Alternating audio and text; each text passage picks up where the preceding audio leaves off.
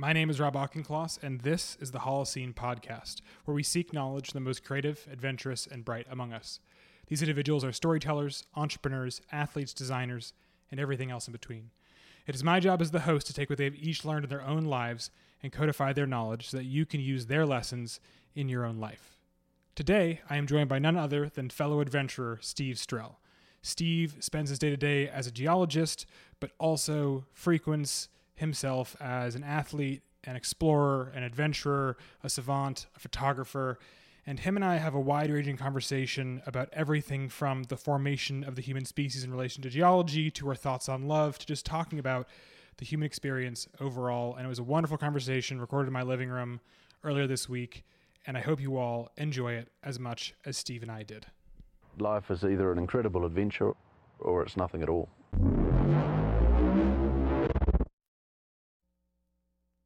Steve, thank you for coming on the show. Yeah, it's great to be here.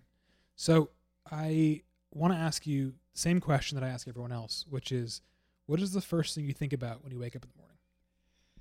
First thing I think about, I guess first action is usually trying to um, tell my girlfriend to come back to bed because I don't want her to leave. My first thought is, do I really have to run? And uh, then I bully myself into actually running because it's the only way I'll be productive for the day. So is running your is your sport, is your exercise, is your way to start? Is it all the above? Oh, just mental health. I mean, it is. It's not like a competition or anything like that. Is I need a uh, just some sort of form of getting out, getting active, being outside. If I am going to be sitting down and working on anything. Sure, sure, I get that. And so, do you think is, is running something you always did for a long time, or is this a newer development? Or You know, I think it's something where I've just always been active. Um, since you know, since I can remember, I've always been someone who I have something going on. I have a sport. I have um, to be outside of the house. My parents used to say I would just cry if I was inside, Sure. and uh, they would give me a walkie-talkie and just push me out the door. yeah, and you got a lot of parents who do that, right? Yeah. it's, it's the it's it's the freedom of growing up and understanding that, you know, I I think I appreciate having parents that push me to go outside. It sounds like you did too, and that I think I found that you know outside is the happy place. right? Absolutely. inside can be lovely too. Nothing wrong with inside and hanging out. Um, and so, do you run every single day? I would like to say yes, but that's not the truth. Um, I have been trying to a lot more during the winter, um, just because adjusting to Seattle weather, Sure. um, the lack of light. I just realized that if I don't do it in the morning, I probably won't do it at all. Yeah. And my days are just amazingly more productive if I run in the morning. Yeah. And it is the best way to start off things. I'm not a morning person, but man, it has been so good to adjust to, especially over these past winters and COVID and everything like that. and so, this is going to two separate parts at the same time. But do you have an alarm that you wake up at the same time, or do you do you kind of just let yourself wake up? Like, what is what is the routine there? Um, well, we have some, you know, we're in the tech world now. We're in Seattle. Yeah. We've got the Alexa Oh God, who uh, wakes up and actually plays Holocene by Bon Iver.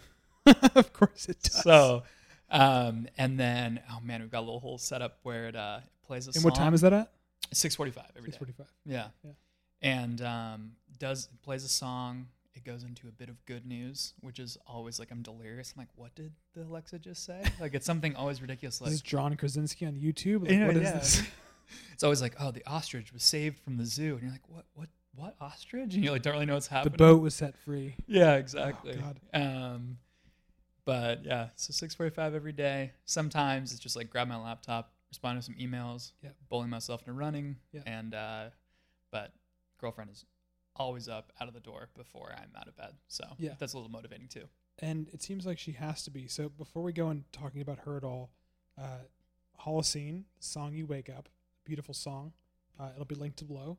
Uh, it was the reason I originally heard of the word Holocene, but to someone from your background, it's a very common term. Oh yeah. And so, without sounding pithy or obtuse, like I'll ask you the same question I ask everyone else, which is, how do you describe the work you do to your eight-year-old self? Oh man, how I describe to my eight-year-old self. Um, I think my eight-year-old self would be stoked to know that I am still covered in mud. I am still looking uh, at the dirt, at uh, the subsurface, um, and that I'm a scientist. I think I'd be really proud of you know those sort of things. You grow up, you want to be an astronaut a scientist, and like Yeah. I I can call myself that. I'm I'm a geoscientist, Yeah. and um, I'd love to see my eight year old self light up with with that knowledge. So you think they'd be proud of you? Oh yeah, yeah, Good. yeah. Um, so I think most people view geology as like rocks, Oh yeah. right? It's just like, oh, they, they like rocks. Kids like rocks. My cousin is actually doing your master's in geology right now. Um, and it's always fun because people get geologists get so triggered. you it's like, oh, it's just it's just rocks. It's like, no, it's not. So if someone, if just say you're on a you're on a plane, you're headed on a vacation by yourself, Mm-hmm. uh, someone sitting next to you, and they're like, "What do you do?" You know, um, and you say, "I'm a geologist." They're like, "Oh, so you like rocks?" Like, what? How That you? is like the immediate response. It's like, oh, so you play with rocks. yeah. So, what is your response to that? I usually laugh a little bit um, because surprisingly, I don't uh, work with as many rocks as I thought I would be working with. But um, there's a lot more to it. But for the most part, um, my focus is environmental consulting, Yeah. environmental geology, and um, gets a little bit more broad between there. It's not just rocks, um, especially focused on the environment. The easiest way to describe it I try to make things that are fucked up less fucked up. And I know that is, uh, I love that. yeah, I, I- really think that that drives the point home. But um, it's the easiest way to describe it. And sometimes people will kind of, if they're interested, they'll ask a little bit more. Yeah. And if they're not, they'll say that works for me. Perfect. And so, what what set you on this course? Like, what what what made young Steve, freshman year, University of Montana, Missoula, uh, say like, or even later than that, whenever that time was, I want to study geology. Like, what was that process like? Oh man, it, it wasn't even until college. I didn't really have that all figured out. Um, I'd say I've always just been curious about what's around me. And college wasn't something I entered with the aspect of I'm going to study this thing and become this thing. It was uh, where can I go to educate myself productively for the next four to five years? um, and, and coming from Utah, getting out of state, I was I was lucky to be able to leave, and um, Montana was that place. Uh, to be able to, I was just I, when I first visited, it was just like this is it. You know, this is the this is the place I'll be. And I actually was wanted to go in to philosophy. I, I, something I actually regret not doing, but continue. Yeah. Yeah. So I mean, I feel like I was just the uh, you know the 17 year old. I had like text all over my wall. I'd write all my dreams down. I'd thought I had the deepest thoughts in the whole world at 17, do. like we yeah, like we all do. Um, but uh, actually, I went on a trip. Um, I organized a trip with a, a friend and a um, professor at my high school to go to Africa. And we actually spent the summer after graduation in Africa camping out of Land Cruisers um, and just kind of. And where in Africa were you? Uh, I started out in Cape Town, basically Got it. South drove Africa? All the way up to the top of Namibia, Wow. came down the coast. Yep. Um, and I really think that was the Which, trip. to people that don't know, is right next to South Africa, but I'll give it to yeah, you. yeah, yeah, just north of it. Yeah, yeah. Yeah. Skeleton Coast. and all that. Skeleton Coast. yeah. Um, beautiful, Yeah. beautiful place. I cannot wait to get back. I think about it all the time. But um, I started to collect rocks. Um, Okay. As I on that road trip, each stop we made, Yeah.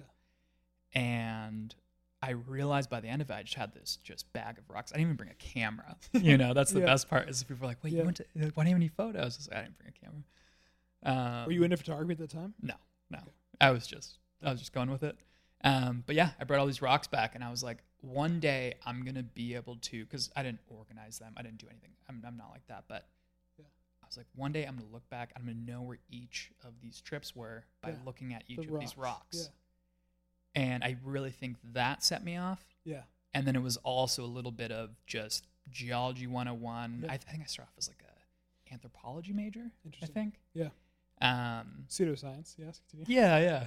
And it was just it was it was easy and it wasn't that challenging and uh, I really think my geology 101 I was like, "Oh, this is it. Like this is this is what I'm doing. Yeah. Where you had like your little your little uh, laminated placemat where you had to match the rocks to where they came from type deal. And so that was that came much later. Interesting. but because it, it takes a little bit because you know i think geology 101 is kind of a trick because they're like hey geology we've got glaciers Yeah. you know like they kind of like make it so broad Sure. where they make it fun Sure.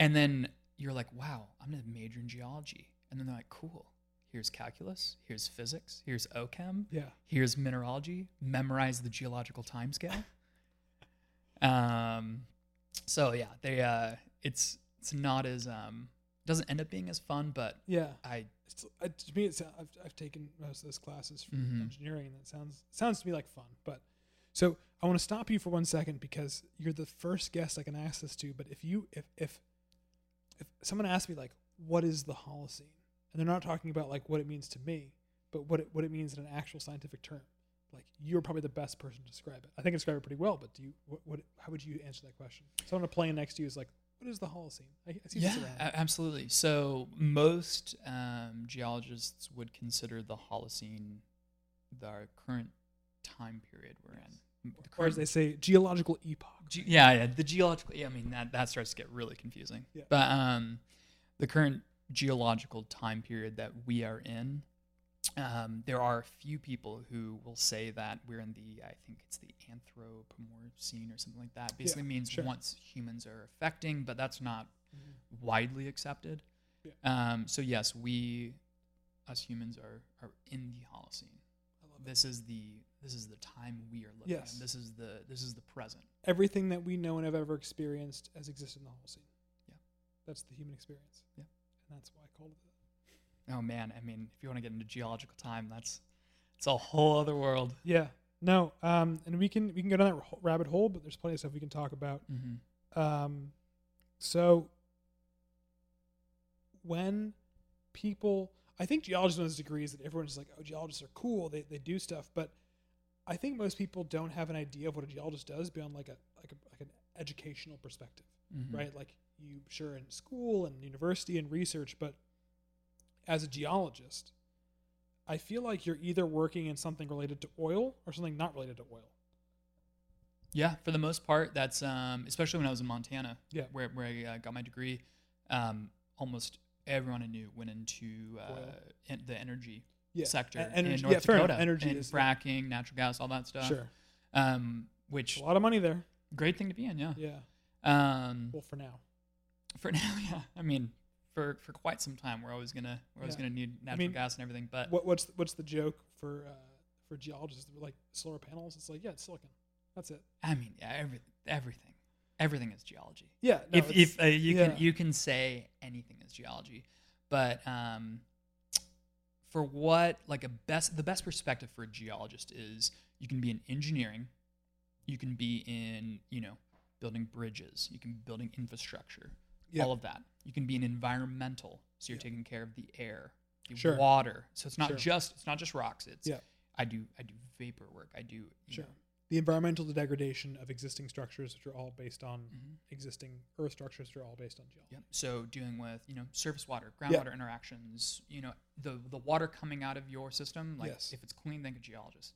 Yeah. Um, and then you look at the energy sector, Yeah. which is mining, which Yeah. is oil, which Yeah. people like say oil and gas, but you know who is Yeah. finding our lithium reserves for our um, Batteries. batteries, things Yeah. like that. Yeah, Cobalt. it's, it's it's interesting you bring that up because you know I think that there's a lot of I remember I so I'm an engineer, an Mhm. aerospace engineer. I had to take a material science class, and the first day the professor basically just said that this is geology for engineers because you're working on you know understanding the basic chemical structure of these different materials to understand how they work in an application for extreme stress environments like space, rockets, engines, wings. Like these are like, you know, materials exist in the Earth's crust stretched to the absolute maximum which they should ever be used. Yeah. That's aerospace. Right. And it kind of made me realize like how fundamental geology was for everything. And like I love the little snippet like I, I didn't know for the longest time that like my mentor, Dr. Michael Fabian, who you said one of your favorite podcasts you listened to in this series, Yep. um, he for a while worked at Edwards Air Force Base. Big concrete buildings, very secretive to keep all the secrets inside, obviously. um, and they had to work Geiger counters for some of the, the nuke stuff they worked on, and sometimes the, the actual concrete would give off uh, like 'cause I, I didn't know this, but like yeah. concrete or con- was meant as radioactive.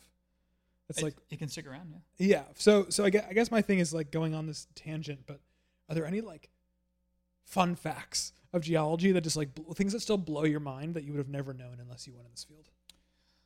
Um, I wouldn't say even going in the field. I'd say just education. I mean, I can walk down any sort of, of tangent we can go on, but um, I think one of my favorite examples of the importance of geology is uh, the cultures and the languages that we have, Okay.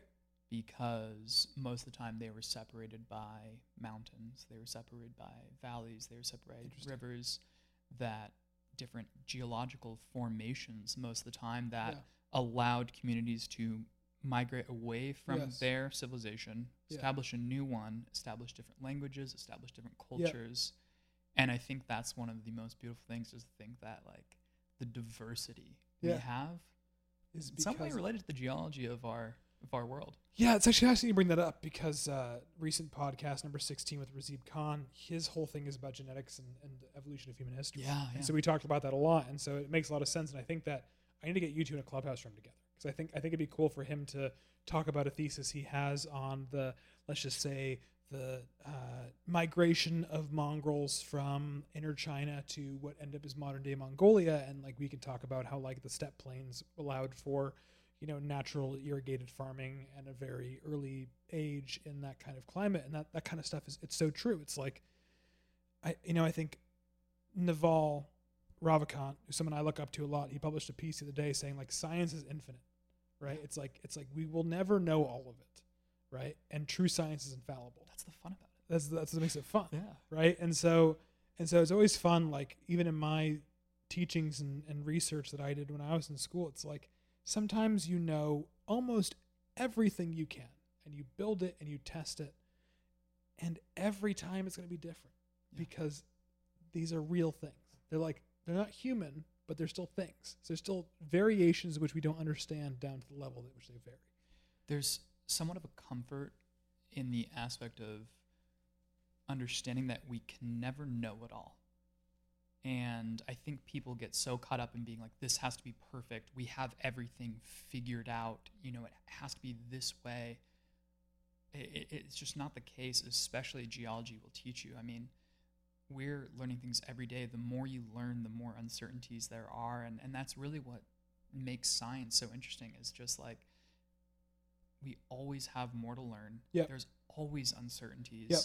And you can always build on all of the knowledge of your past. I mean, really, like geology is just a more impressive history class. yeah because it's backed by science Well, I mean, not even that. I mean, you look at you look at history classes. Uh, when does a, a a world history class? When do you think it starts off?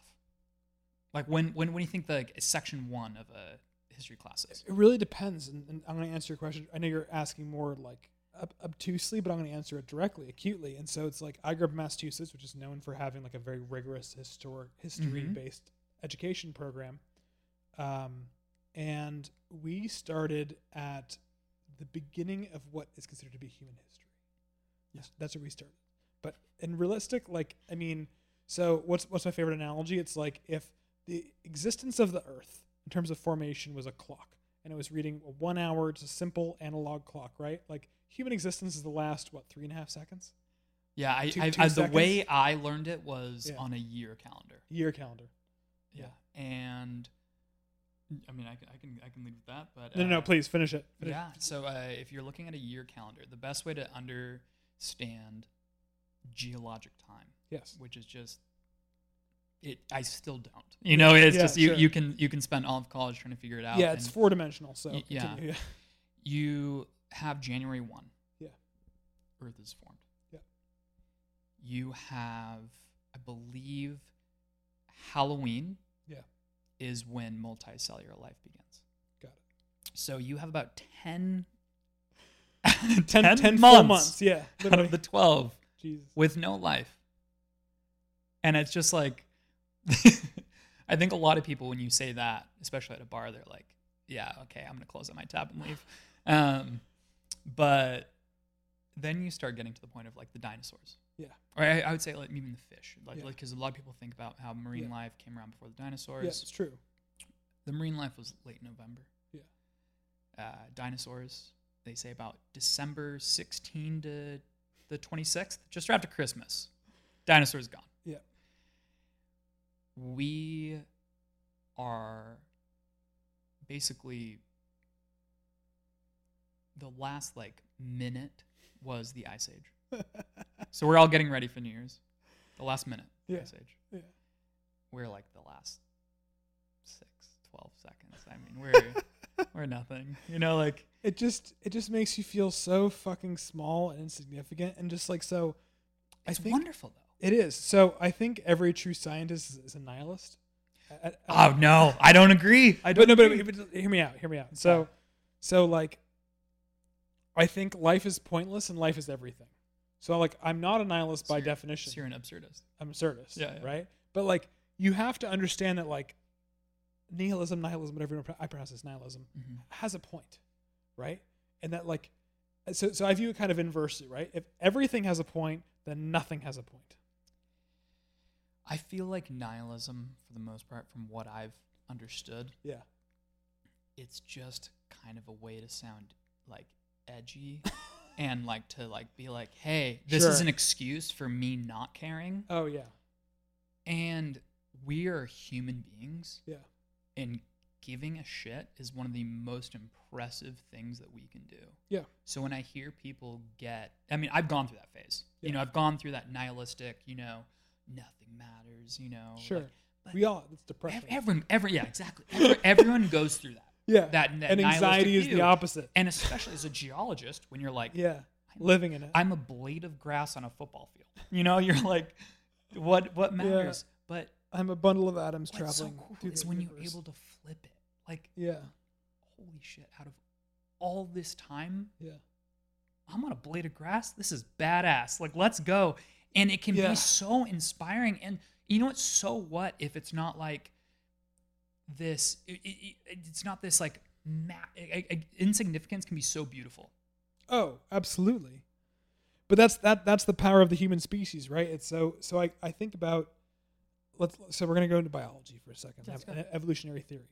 So the only reason that human society has existed as long as it has is because the hallmark difference between us and every other species on Earth, the gorillas, the dolphins, the the the, the ants, the the beautiful, beautiful what are those things called that survive everything? They're um, tardy, tardy Oh, the the, the bears. yeah, the tardy, bears? tardigrams, yeah, whatever Yeah, they're like called. that. Oh, I love those things.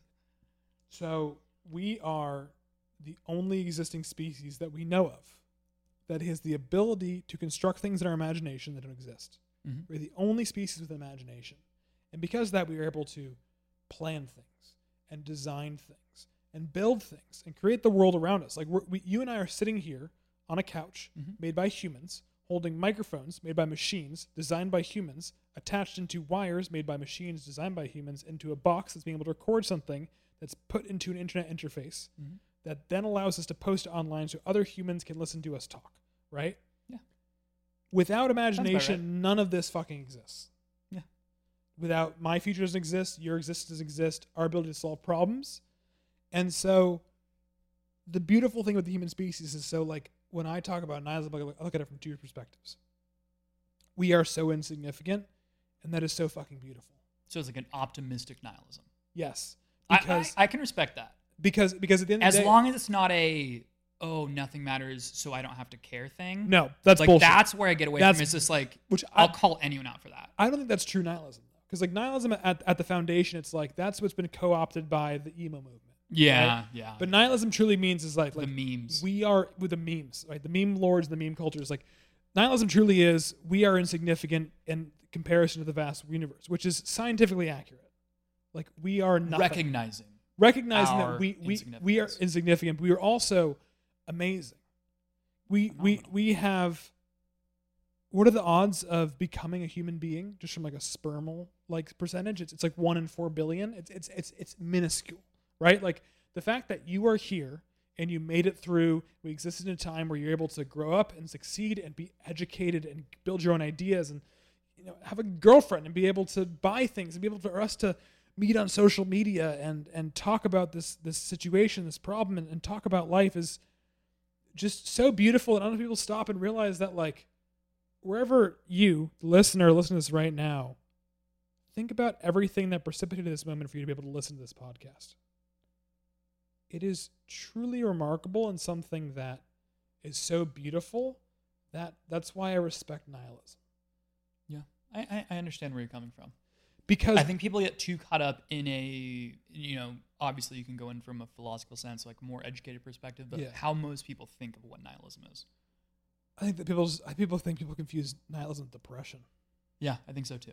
right? Oh, absolutely. Right? Because yeah, they, it's, look, and and I and I've spent times in my life depressed. I'm sure you have too. I'm sure every everyone listening to this has at one point, whether they admit it or not. Um, you know, Mhm. we all exist on the spectrum that is mental health and, and intelligence and human existence. But you know, I think that you can't experience the highest of highs at the lowest of lows. Yeah. That's that's that's point one, and then point two. I think, you know, honestly, human beings are such a beautiful construct. I don't even know where I'm going with this thought, but like, and we're getting very off topic, but oh, I love tangents. tangents are great. Yeah.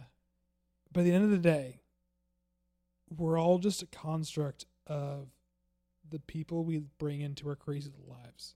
And you can send that to the experiences we have and the things we decide to do. And it's just like everything that exists in this world is because someone put it here. And someone, you know, even your parents decided to make you, decided to make me. You know, it's right. It's like I'm, Without my permission, but yeah. without your permission. no, no consent was given, right? Um, and so life is one big happy accident. And I think Yeah, people take life is. really, really seriously. I just don't get because it's just like I want to everyone has goals and ambitions and, and timelines and things they want to achieve, but like at the end of the day, it's to realize that like we're all just here. And we talked about this earlier, but We're like, trying to make it work. we're trying to make it work. And and like it's okay. Like some people have ups in life because of their privilege or their skin color or how much money they're they come from. But just like at the end of the day like you know we're all alive. Yeah. and i come from a very privileged place so i'm very careful when i say things like this. But like i've been very lucky with the life i have. You know you're also a Absolutely, cis same, cis yeah. white male. So that grew up in a society that had money you you, you had mm-hmm. running water you had food you're, you're wealthy right so so, and I, I don't, this is not a tangent I, I, tangent I refuse to go down, but just like, I think we realize that just being alive is pretty amazing. And the fact that, you know, we're existing here in this country that is America, be able, able to have a free conversation open on a couch, drinking a bottle of red wine, talking about the human existence is like, it's just, it's just pretty amazing. Yeah. Right. It's it's absolutely just recognizing. I, I I love to be able to look back and you can choose. You know, you can handpick any little event, yeah. but um, I mean, it is just phenomenal. I mean, what to get, what I what I uh, how I got over here is the best way to say it. Yeah. I mean, I had to cross like I'm in Magnolia, so I had a couple bridges to go through. Yeah. Engineers and geologists. Yes. I mean, I'm sure this area Yeah. we're in, you know, where we are, Lower some environmental issue. Yeah. Like they I mean, Might these, even a gas these, station. these streets are, are carved out of the side of Lower Queen Anne Hill. You've got yeah, you've got geologists involved with that. There's the environmental aspect. We all have this apartment. You've got like the you looking at all of downtown, which is Yeah. obviously an on, whole ongoing Yeah. uh, operation. Yeah, you're the you're the second like- podcast recorded on this couch, and the first one is like wouldn't stop marveling at the view. It's like I, I I am leaving this apartment soon, and I will miss the view, but um, it's just a reminder that like I find cities so humbling, just like the backcountry humbling, and we're gonna we're gonna transition and talk Yeah, about this. And yeah, so what do we do this? It's just like I look at New York. I've looked at you know those drone shots of flying over New York, Mhm. and I think that hanging out with your Gucci shoes in the helicopter. yeah, I don't. This is fuck you. First off, I don't own any Gucci, and I probably never will. Second off, helicopter tours in New York City are a blessing. Second off, uh, but second tangent. But like, I just think that if I had a team of hundred people, Mhm. the most skilled laborers and hunters in the world, I couldn't build 0.01 percent of New York in a lifetime. Just you wouldn't even get to the infrastructure. We didn't even get to the level of building the subway. We didn't even get to building the, the fucking plumbing. Like cities are collective efforts of entire civilizations over entire constructs of periods of time. Mhm. And the backcountry is different. It's like you see like Chris Burkard, Mhm. who's someone that you and I both look up to, Absolutely. coming on this podcast in a few weeks. Um, he just witnessed the birth of a new volcano in Iceland, right? Mm-hmm. And people are like, "Oh, it's new, it's brand new," but like that lava, that magma, that magma, that that everything involved with that has been has been there for millennia, and it has been waiting for this moment to shine. And so, like when you see mountains, like we have beautiful mountains around here in Washington, like some of these faces we see, they look that way because of tens of thousands of hundreds of thousands, maybe millions of years of geological change. I'd say definitely in the millions. Definitely, it's like I, I ask that because like I don't, I don't really know. Millions, okay, good, millions. Yeah. But like cities are the same thing. But it's kind of Millions, amazing that like I just like I always love natural beauty because, and I'm sure you can back me up. This is like no human or this is why I'm an atheist, but like no human or creator, in my opinion, could could ever come up with this. It is intrinsically natural and so random and so chaotic that mm-hmm. like it could not be designed. Right Yeah. And then and then human existence is the opposite. It's like we were able to leverage the what's that quote, the Alain de Botton quote I brought up earlier. It's like, um, uh, I'll, I'll pull it up while while you you finish the sentence because I don't want to I don't want to butcher it. But I'm, like, I'm not sure. um, I think, you know, and I want you to kind of go off this, and I'll come back with the quote. But you look at the skyline of Seattle, which you see from my apartment very clearly. It's like just the space needle alone, right? Like if you were working by yourself, how far would you get? Oh, I mean, come on, man. I, I know where these raw materials are coming from. I'm not getting far at all. No, for, for sure. But that's that's the beautiful thing. It's just like the, I always look at cities and marvel because I think that like no matter how hard we tried, there are some things that you could not do unless you're together. Mm-hmm. right? There's only things that you can do um, in the construct of society. And it takes so much. Where you look at t- things like the the subway um, Yes. in New York City, where it is The new line will open in only 30 something years. that yeah. took so many different people from so many different backgrounds. yeah. It helps so many different people from so many backgrounds, Yes. and that's why a I mean New York's one of those few places that has like the subway system at the level that it is. yeah. Obviously, 34 in- lines. Yeah. desperate need of help right now. Still exists. Still's fine. Still's doing Look, fine. Their groundwater intrusion is a little bit of a mess, and uh, some of their We're not gonna go into that. but um, you know, New But- York's gonna keep fighting. And and so this is and just just before I forget the quote. I pulled it up on my phone while Steve talked. Thank you for distracting the audience. Anytime. Um, Alain de Botton, in the book The Architecture of Happiness, states The knack of our species lies in the, our capacity to transmit our accumulated knowledge down the generations. The slowest among us can, in a few hours, pick up ideas it took a few rare geniuses a lifetime to acquire. Mhm. That is everything about the human experience. It's everything we just talked about. It's the idea that we are only able to succeed because of history, because of geology, because of science, because of learning. If we had to start over every single fucking time, we'd still be fucking caveman in the cave figuring out how fire works, Absolutely. figure out how to cook fish. But, but, we are able to build cities like New York. We're able to build things like what we're using to record at. We're able to build things like the iPhone that you probably have in your hand right now. Mhm. And even going off that, you talked about. I love this too. Tangent from earlier. The how geology has impacted human development over time. Oh man, yeah. Think about city development, right? Well, if if. Manhattan wasn't solid bedrock and solid granite, it wouldn't be Manhattan. And a, also a passive margin where you don't have significant tectonics impacting. Yes. You don't have um, serious volcanism, anything Yes. like that. So And I've been to a city with serious those like I'll, I've been. I'll give you two examples, and you can. I'm sure you have stories for each. Mhm. But the Tokyo oh yeah, and Reykjavik, there you go. right? It's like one is volcanic heavy, the other one and tectonic heavy. Right? Iceland's kind of fucked. Oh man, Iceland is just beautiful. I, I geologist's dream. You've been there, right? I have not been to Iceland. Oh wow. It's one of those places I've been invited several times, but um, I've just never actually uh, followed through with it. But man, if if even just reading the Wikipedia section about geology in Iceland Yeah. is so important, and um, I, I'd really say I try to really inspire my friends to if they're visiting a place, Yeah. just look at the look at the Wikipedia on it. You know, Yeah. like I any place I'm going to, the Olympic Mountains, I want to know what uh, what it's made of. You know, Yes. I want to know how it was formed. I want to know the height of it. Like that is what kind of feeds my interest in geology Yes. is just this curiosity of everything has a story. Geology is storytelling. yeah. Everyone gets that. so caught up in just like again, it's oh you're a geologist, you like rocks. It's just like no, like I love stories. I love telling stories. Like I Yeah. love history. Yeah. You know what? The okay again, we're talking about the geologic time scale. Like the last six seconds before New Year's, that wasn't like me and you like in Seattle, the building of New York City. That was Mesopotamia. That was the Egyptians. That was the Yeah. Romans Pyramids, aliens. everything that happened was that six seconds. Yeah. And geologists Yeah. get to reach past human history yeah. into the past through fossil records, through d- uh, different dating techniques, and we get to say through different types of ev- evidence, th- we are, think these sort of things happened in this sort of way. Yeah. This is what we're gaining from time. This is the way we think things are And it's happen. fucking empirical. absolutely.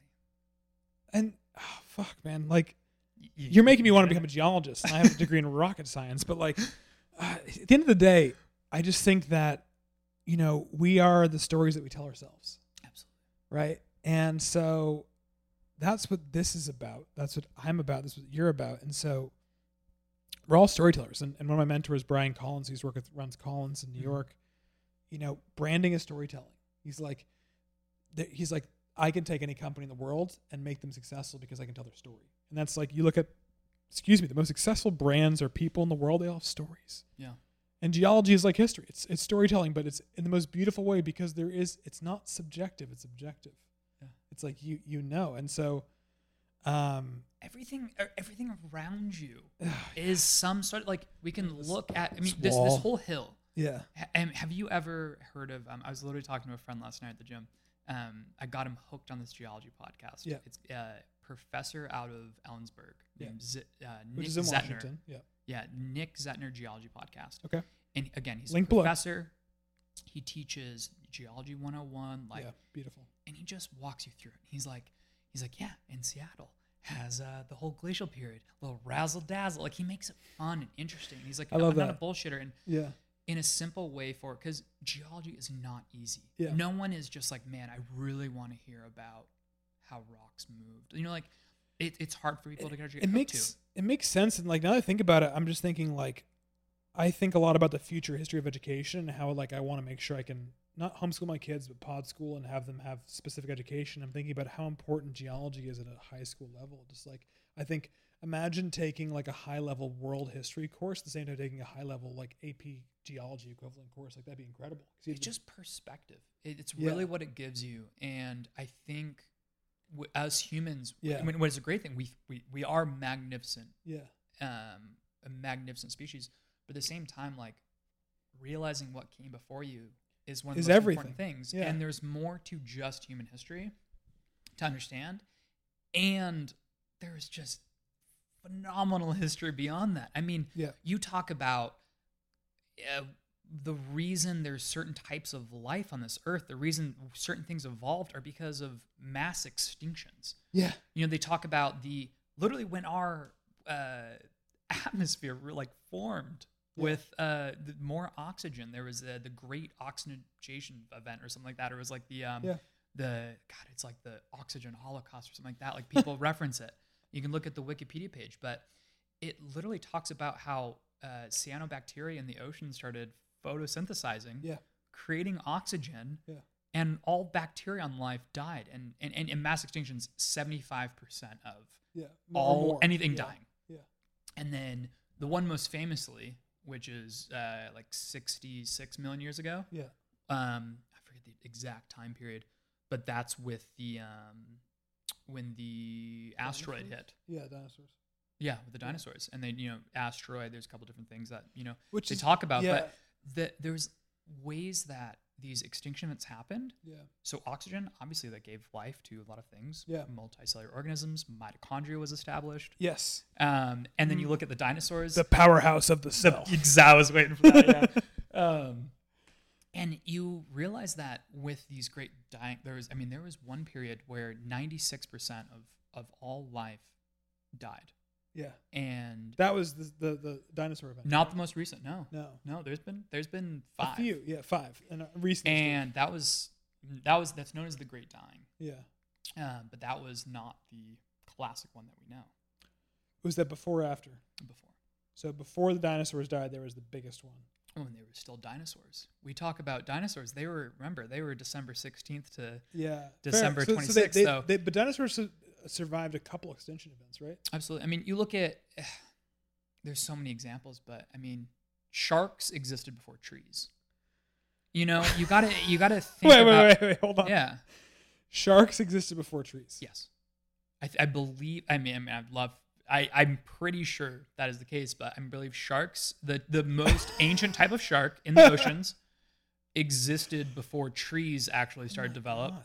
And you look at things like most things used to be like ferns, or we look at things like trees. They're everywhere. We're in the Pacific Northwest. Our Yeah. whole economy. So my mind is city- my mind is exploding right now. The reason why Uh, Seattle is such a phenomenal, beautiful city is Yeah. mostly because of the trees. the trees. Like Yeah. we cut down not the sharks. these monster trees. And before trees, you know what led the forests? Giant mushrooms.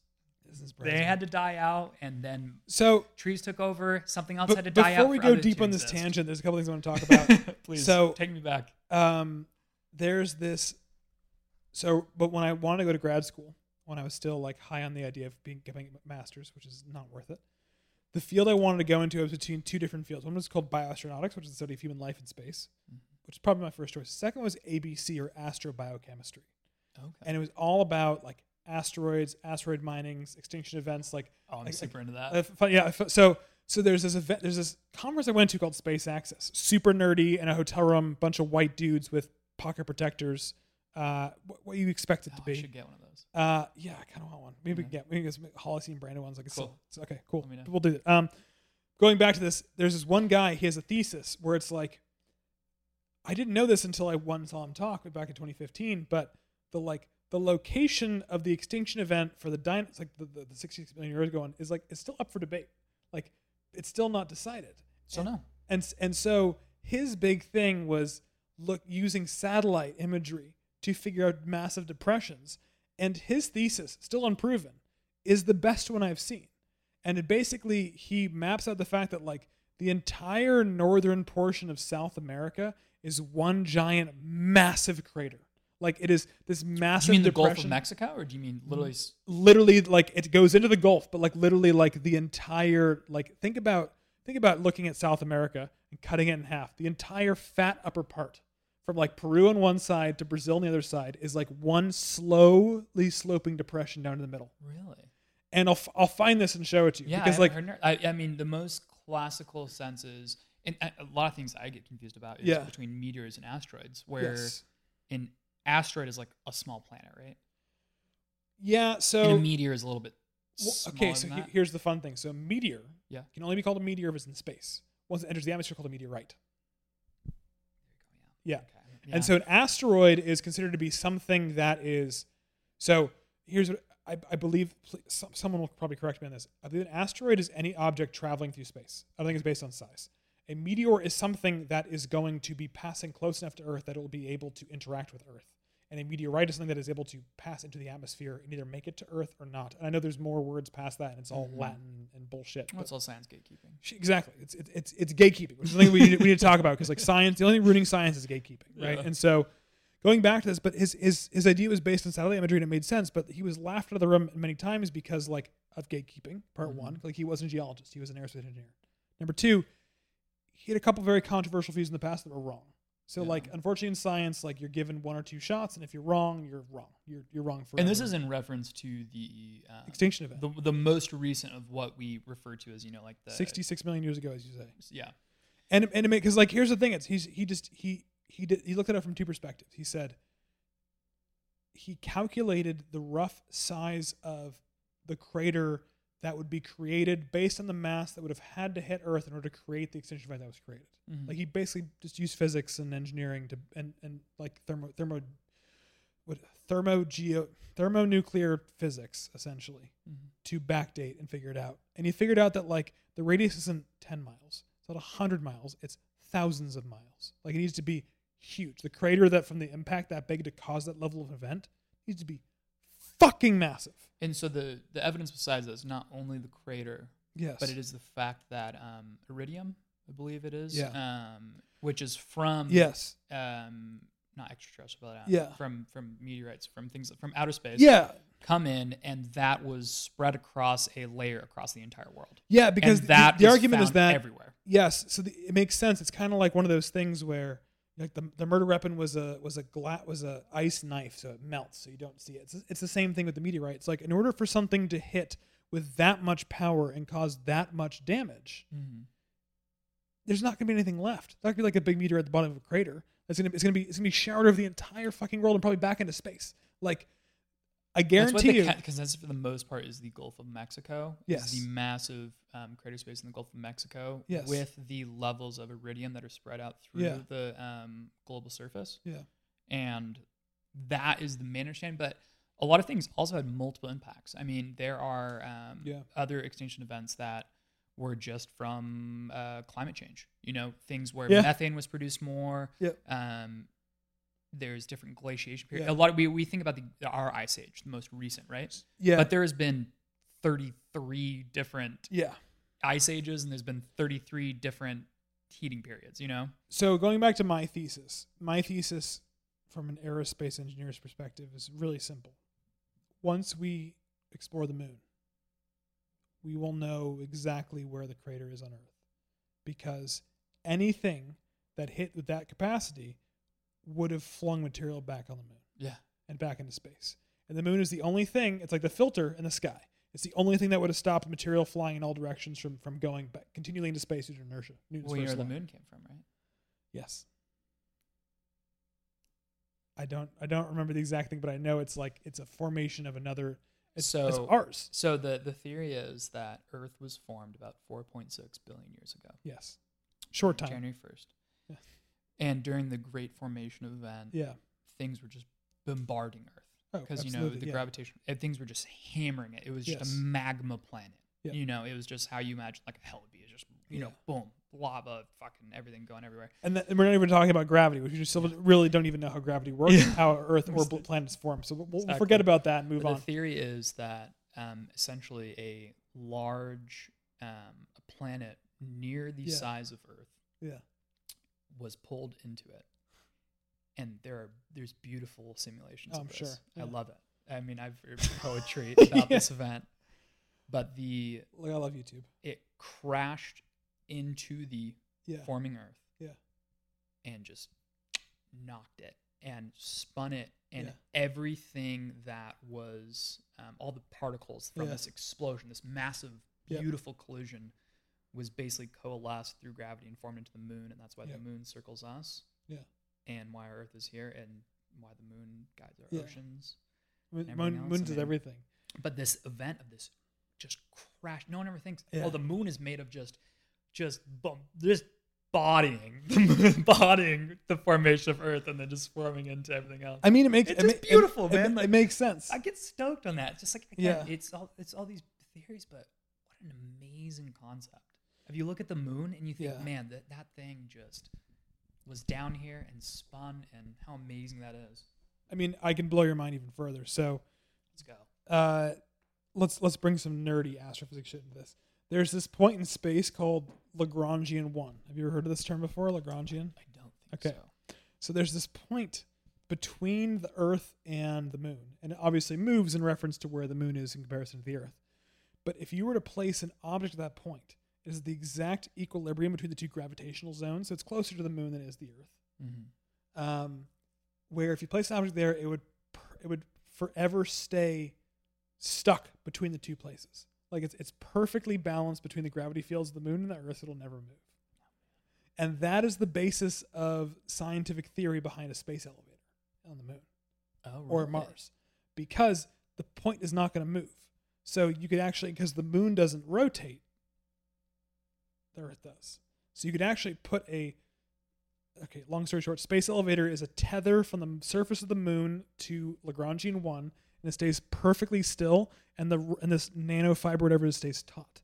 And so you're able to essentially park a spacecraft at the at the port and then shuttle things back and forth to the moon because we all know that like so why rocket science is so hard is because if you want to bring a kilogram of mass to just low Earth orbit, it's going to take four to 0.2 to 4.5 kilograms of, of, of rocket fuel to get it to there.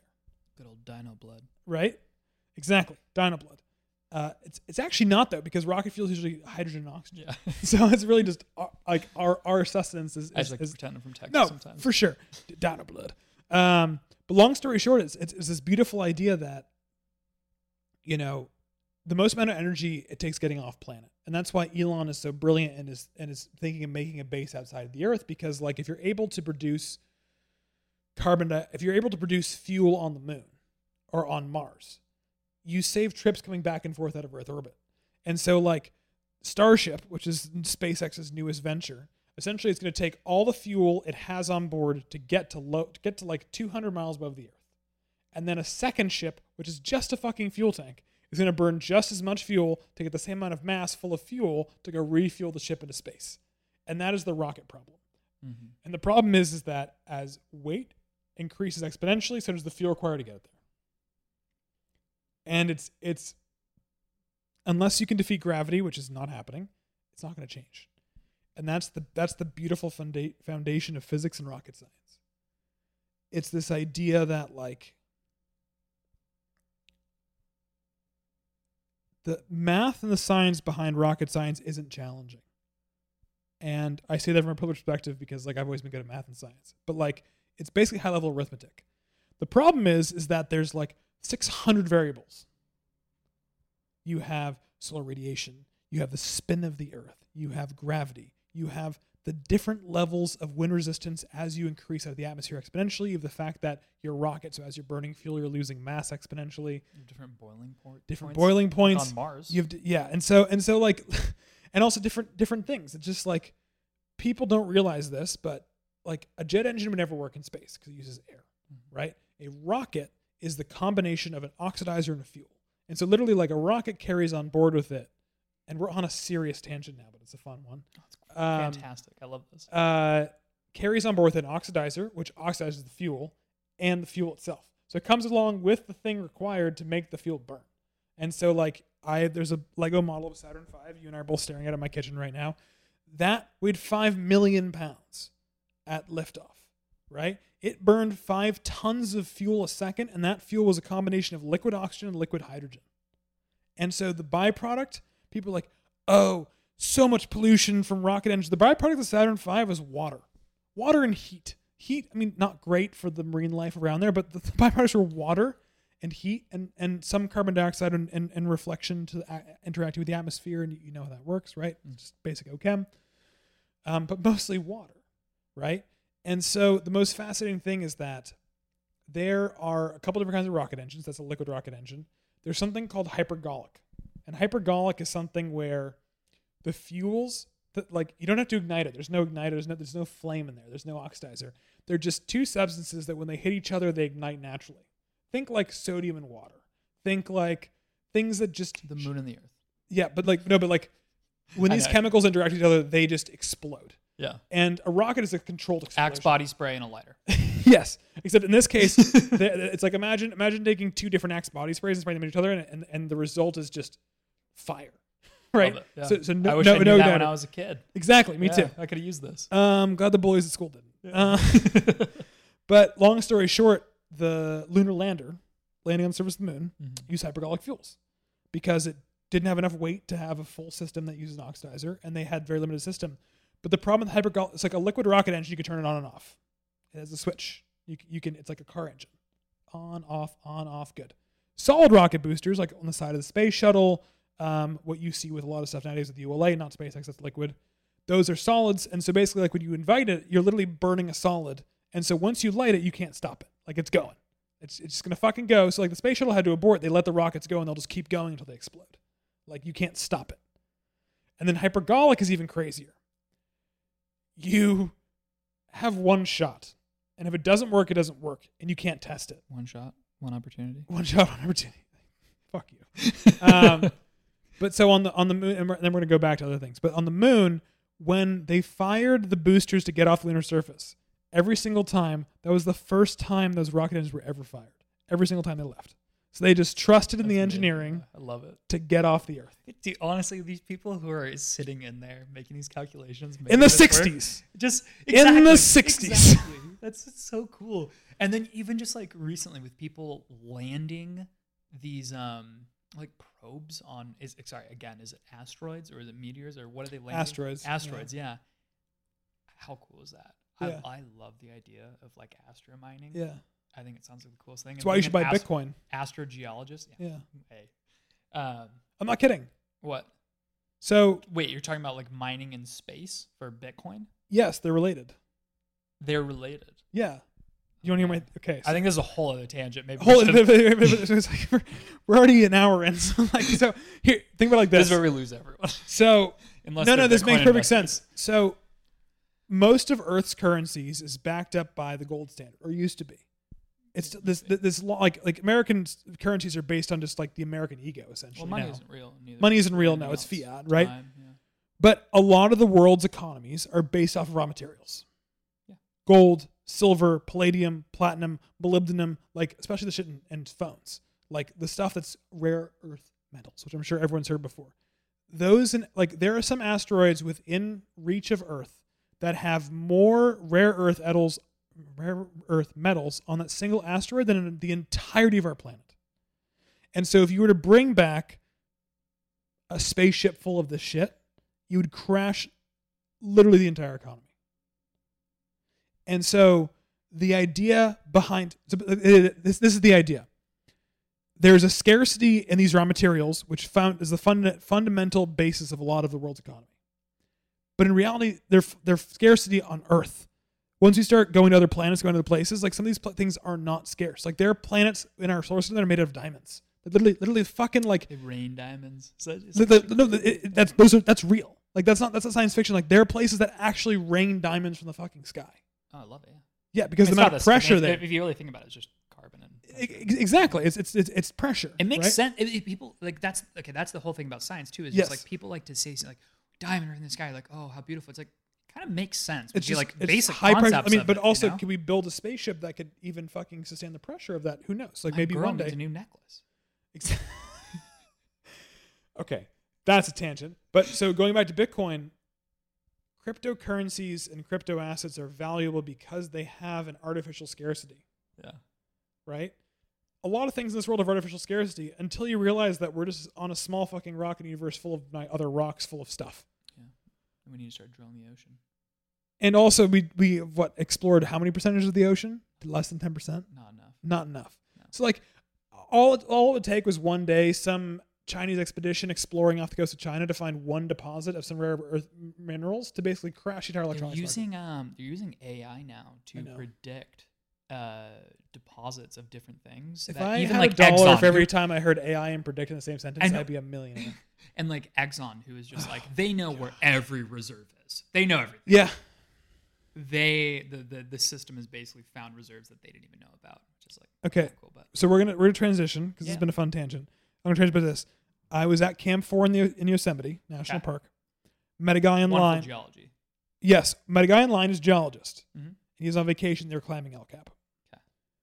His job was in Greenland. He worked for Exxon or BP or one of the massive fucking international conglomerates of oil companies, and he would fly in a helicopter to remote places. And from what he saw with his eyes and his own like observations, he could figure out where oil was based on the rocks on the surface. I'm sure that could work. I think a lot of it is probably a little bit more to it. I think Yeah. back in the day that was probably easy to figure out a little. Uh, but I mean, you said Greenland. I think so. Yeah, I think uh, Greenland is a little. I I think that's that's that's I maybe mean, a little bit more hard, but He said it at first, and I was like, "This dude's fucking." I think crazy. it might be bragging a little bit. I bet you Oh, could tell yeah. in certain environments, but sure. um, I mean, you you can you can obviously there are correlations between different geological areas which we know you're flying Yes. over certain areas yes, and i think a lot of people sometimes will be in a car they're like oh you're a geologist well what Yeah. rock is that and it's like like looking at it from far away i can't tell but from what i researched Yeah, in a specific close, region looking i can narrow yeah. it down and Yeah. and it's just all building off on previous knowledge sure. and so i think he was flexing a little bit but there was still some amazing jobs you can do, and Sure. especially the economic geology aspect of going in, Yeah. looking for resources.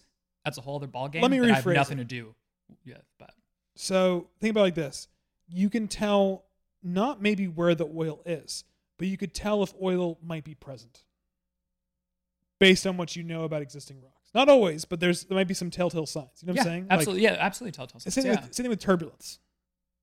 Most people don't know this, but like when your pilot leaves on your flight, unless it's like a really fucking long, like 16, 17 hour flight, like they know exactly where the turbulence is and when you're going to hit it. They just don't tell you because they don't want to freak people Mhm. out, stuff like that. But also, like, there's something called turbulence potential, which is based on the actual jet stream and temperatures and high pressure, low pressure zones. They understand like where the maximum level turbulence is and are, and they try to avoid those areas. But like they still know where they are. They know where they could be. Yep. Right We're heading for some turbulence. and it's the same thing with geology, right? It's like you have a good idea where it could be. We have a good idea of where it could be. You're gonna be. you'll, you use it to you hone in. further investigate and that's the exact same thing with what i deal with professionally Yes. is with an environmental sense of Got it. we know what to expect from contaminated areas we know what we're looking for now we're delineating i do a lot of site assessment we're saying we look at history we look at land use we look at so many different aspects um, we look at gradients t- top topographic maps Yeah. groundwater flow Yeah. build a whole conceptual model of this site and what the contaminants could be Yeah. and that's where we start to go in where are we drilling what are we sampling for Yeah. what are primary concerns I love it. you know what chemical are we looking at like um, dry cleaners Yeah. i mean it, it, for anyone just don't be near a dry cleaner Yeah. there's a previous dry cleaner you can look it up in washington most sites have them Yeah. there's a in washington it's called what's in my neighborhood by ecology Yeah. And you can go click and see all the paperwork of what is ongoing in your neighborhood and it is so cool to see and i use it all the time professionally Yeah. and you can say like oh there's a dry cleaner right here there is these bad chemicals that used to be used most of the time they just dumped in the backyard Yeah. they would sink into the groundwater Yeah. and they'd contaminate and cause whole plumes Yeah. and you don't only have a water aspect your soil's contaminated and Yeah. then you have a vapor intrusion problem so stuff is moving up Yeah. through cracks in your building Yeah. into it and literally we do these whole models on these Yeah. sites and to figure out and i mean i get these Yeah. projects and they're i'm the vapor intrusion guy i'm in a massive firm and i got hired out here they're like well yeah you're, you have experience with it it's you and so i'm like the regulations in california i did a project down there. You're the like, vapor intrusion. I've guy. got you know a couple in Washington. Yeah. Like you know, it, it's so cool to kind of figure out and make it work. And the end of the day, like you start to look at even how buildings are built. You can start seeing certain buildings have parking garages because it helps them air out, and then you have certain buildings that have a commercial space below, and then they have residential because it's based on of ongoing uh, contamination. And it's Yeah. just like it, it, there is an aspect of the environmental geology. I mean, economic geology. You're like, oh man, Oh sure. it's out there. We got we got all this stuff. Let's dig it up. Let's Yeah. make some money. Yeah, oil. Environmental. It's like I drive around and I'm like, yeah, that's We're all that, fucked. that's Yeah, probably no, but that's- but no, but we, we know where it's fucked and we know how to make it stop and we know how but to most clean people it up. don't know how bad, and that's and that's the thing I work on daily. It's like I mentioned to you earlier the the startup I work with, Vector Center. Um, that's actually what they do. It's like it was based on like they were the ones reporting these first plumes in Michigan that fucked up Flint. Like they were, and so the startup is all based on that. It's figuring out where that stuff is based on the future of water ecology. So like Mhm. maybe maybe maybe we will just hire you out if you're doing that. But like okay, I so love it. Yeah, my so- rates are. I'm, I'm about like 160 an hour. So Good. So so so like that's another tangent, but the point of the Yosemite story, going back to that, yeah, was that you and I met on Instagram a few years ago, yeah. DM'd each other, Mm-hmm. both photographers, both enjoy time outside. Yosemite is a mecca for photography. And this is the And transition. geology. And geology. But so we're gonna put a put a cork in the geology stuff for now. We can obviously go back into it later. Probably will, definitely. Um, but I'll find a way. for you in photography, what what drew you to that? Like what what catalyzed that? What what makes you keep like what makes you keep going? Like what what is what is that for you? What does it mean to you? really photography for the most part um i'd say i didn't pick up a camera uh, the first thing i picked up was my iphone um i was just taking terrible photos of the hikes i went on because i've i've always been someone who's been outside um i've always been active like we you know when we started off this podcast and I've done plenty of trips. Like I was I went through Africa for a whole summer camping. I didn't bring a camera at all. Like there was so many of these experiences. I just didn't really think that was that important. I didn't really understand it, and I, I'd really say um, kind of my tail end high school into college, I was taking photos, Yeah. really bad ones on Instagram. I'd crank saturation 100%. We all did. and he, like whatever I could go to 100, I was going to 100. You know, Love it was just yeah. like 100 or nothing. Yeah. And the best part is like back in the day when Instagram was starting off, you'd like win competitions when like your screens were like piss neon yellow. You know, I know exactly. You're like, I'm like, I've archived them all. I'm like scared of someone to find them. Um, but like literally, so I go back and then you have like it was dumb because it's like TikTok now. You know, it's like you like post one thing and all of a sudden you have three thousand followers. You're like, wait, why? Yeah. You know, it's like I, if I go a Wait, week, but why? yeah, exactly. You're like, how's this happening? This is cool. I'm gonna keep Yeah. writing it. And no joke, like just kind of through college, I took photos with my phone and I got a little bit better. And it was really my senior year of college where I was working at a bar and I knew these guys, um, uh, Kent and Mikey, uh, Kent Johns and Mikey Graff, who are just phenomenal Yep. artists. I don't know if you've met them. I follow Mike. I followed Mikey Graff. Kent doesn't sound familiar, but Mikey Graff, I'm familiar with. Yeah, those two. Um, uh, Tucker Doss later became in the picture. Yep. Um, but I actually they had a parkour gym, and I would go there and I would train. It was so fun because like, um, I, I people Yeah, always laugh. were, like, People always yeah, laugh it's because it's like parkour. thing, They're like, oh no, they know Michael Scott from The Office. Yeah. Like you show up, and it was before like in the mornings, and I, Yeah. I just I don't like lifting weights. Like I think it's just boring. Like I Sure. all that stuff. But like they had this way, like oh yeah, you could jump on a tramp, do backflips, do Yeah. abs, do bars. Like it was super active, and it was just Yeah. about knowing your body and knowing your movement. And they were brilliant. And they had this amazing community of people. Like the parkour community, like that's a whole other story. You got to get one of those guys on. Yeah. It- they, they they did amazing things in Missoula, Montana, of all places, where people traveled from all over the world Really? but they got into shooting the gym photography for Yeah. parkour Yeah. and then Which is very difficult. very difficult Yeah. and then so they had the artistic aspect and then i had the outdoorsy aspect where they started getting kind of hikes and like landscape photography Vibes, bro. and they literally invited me they're like hey do you want to out of, at the bar like late at night where i was working they're like hey man like you used to be at our parkour gym like Yeah. Would you want to go on a sunrise hike Mm. and i was like i don't know what that means why'd you wake up for sunrise that sounds ridiculous but okay Sounds like the beginning of a love affair. Yeah. Yeah. And I had a lot of friends in college, like, you know, big partiers, everything like that. Like, Yeah. I, I, I always, to- I'm always you went to looking. University of Montana. Like, yeah. I mean, but I'm always, always school. looking for people to get out with, you know? Sure. And a lot of And friends Missoula's I a had, beautiful place. they didn't really like to get out. And so I was Yeah. always looking for new friends who want to do that. And these guys were like, hey, sunrise, let's go to the Bitterroots. And I was like, I stole my sister's um, little Canon T1. Uh, Yeah, yeah. T1I. Yeah. And uh, I went out, Rebel. have no idea. And then all these guys, the sunrise came over and everyone was shooting. And uh, Mikey, he just like started filming the video of it. And then he like posted on YouTube and called it the. We were walking down. I was like, man, we should do this every weekend. We should do the sunrise series. Like, we should do the sunrise. He's like, oh my God.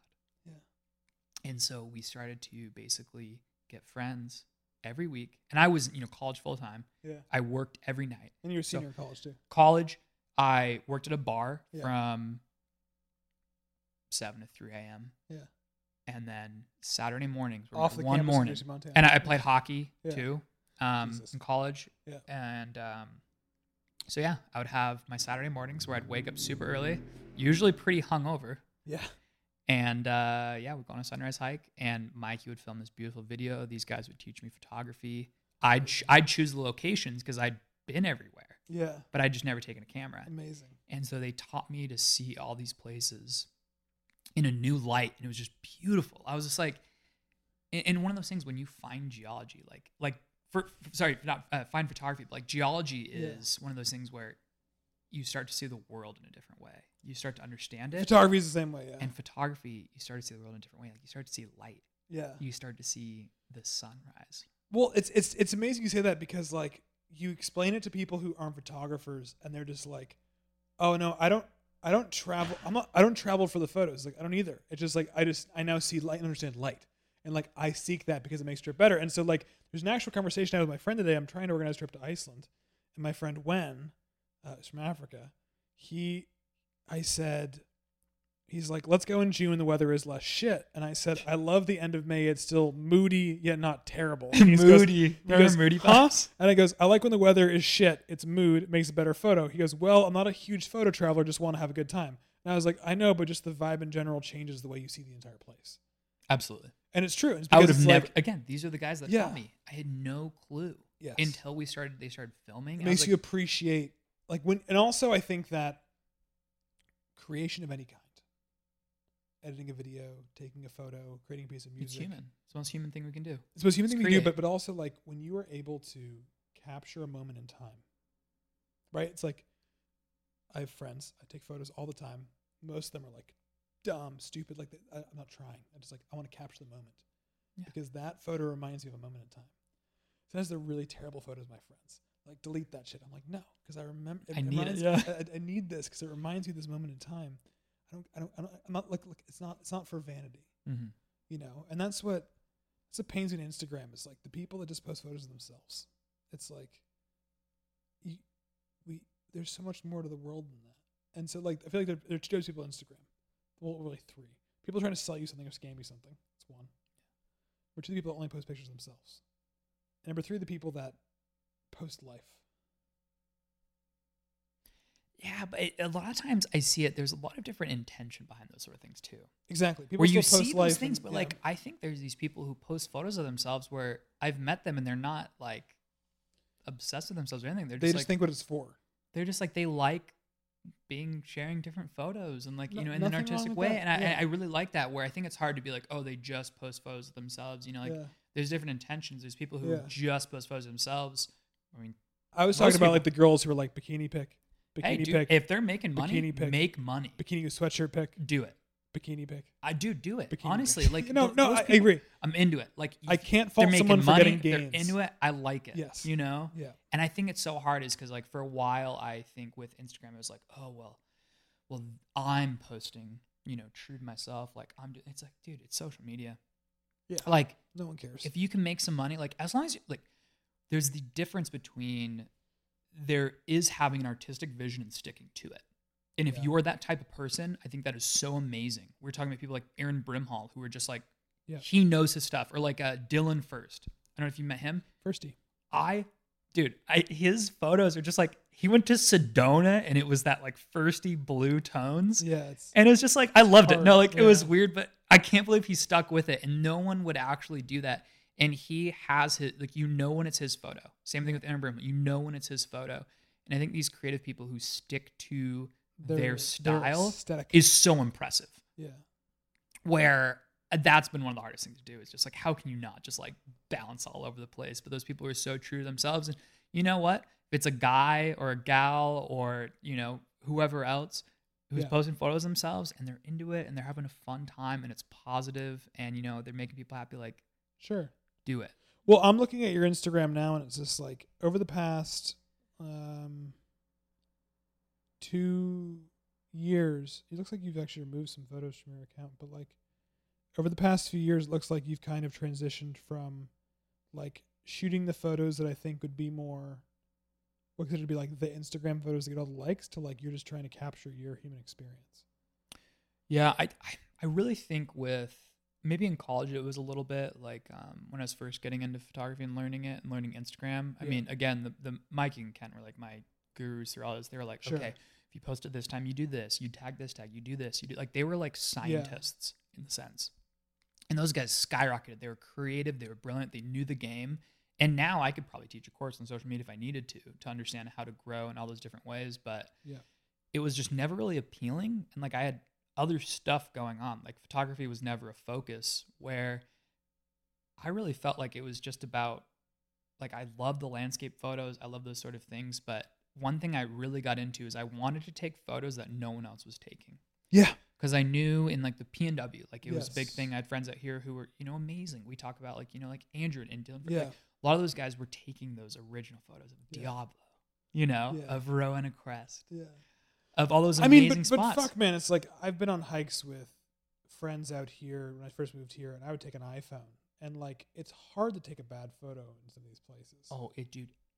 I was I had just had a friend move from uh, Oregon down to Arizona for Yeah. a job, and he's a photographer, and I was like, dude, you're gonna have a nightmare. He's like, because I Arizona for PNW is years, so yeah. forgiving. The light is always beautiful. So. Whatever film you're shooting, fine. Like anything is good. It is like a gift where you're shooting in like the desert. You're gonna put some work in, boy. Like you're, you're shooting a sunrise, you have five seconds. Yep. You're shooting a sunrise, sunset, Yep. you have five seconds. Yep. I lived in Arizona for four years. I know. Oh, exactly. yeah, yeah. and you have to learn so much how to like it just it takes that much more of an effort Yeah. but i just i don't know from from the Some most of my part, my best stuff shots in the desert are like honestly, this sounds nuts to most people. Most people don't understand light, but like my best shots from Arizona were taken at like 1 p.m. Mm, middle of the light I just Really? fi- I just figured out how to deal with the light. exactly and, and that's what's so cool is you Yeah. gotta learn how to manipulate the light Yeah. and that's so much of what photography is it's just it's just light ways you Well, that's all it. it is. It's like Yeah, so. So really I mean, look at look at the.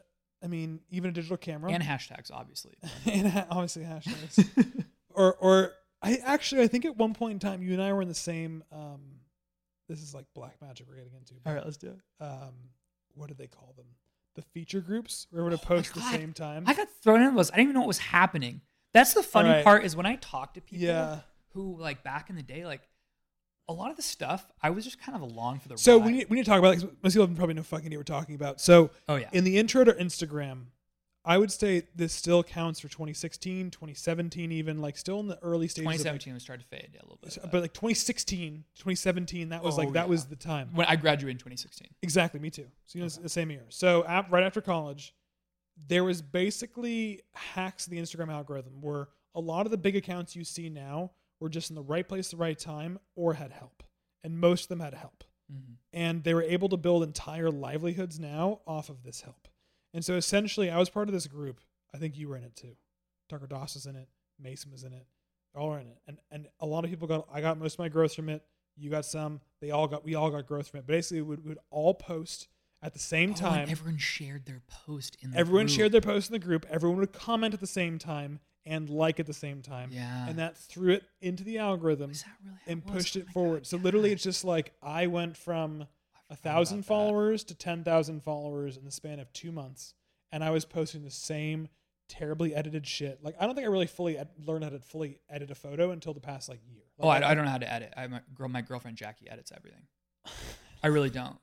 No, but like I, but it, it took me five years of to like now where I look at my Instagram, you've seen it. It's just Yeah. like I feel like I'm consistent and like it's something I'm happy with. Yeah. That took years to fucking develop that, and the shit I posted back then, these photos were a shell of the story, of the color, of the imagery I'm posting now. And I was Because you getting, knew how to blow up, like you know, if you it was more vibrant, you know, more people would like it. I could, I could. I could at some people right now. I could expose some people right now that, like, in my opinion, should not be where they are. That got there because of likes and followers, and they're a bunch of Oh, yeah. kids. but eh, let them have fun. Um, I know it'd be kind of fun to at them. ah, I don't know. I'm not. I'm not. One of them's anymore. named Rob. Also, you know what I'm talking about, don't you? you know exactly what I'm talking. I won't say his last name, but you know what I'm talking about. Yeah, yeah, yeah. Um.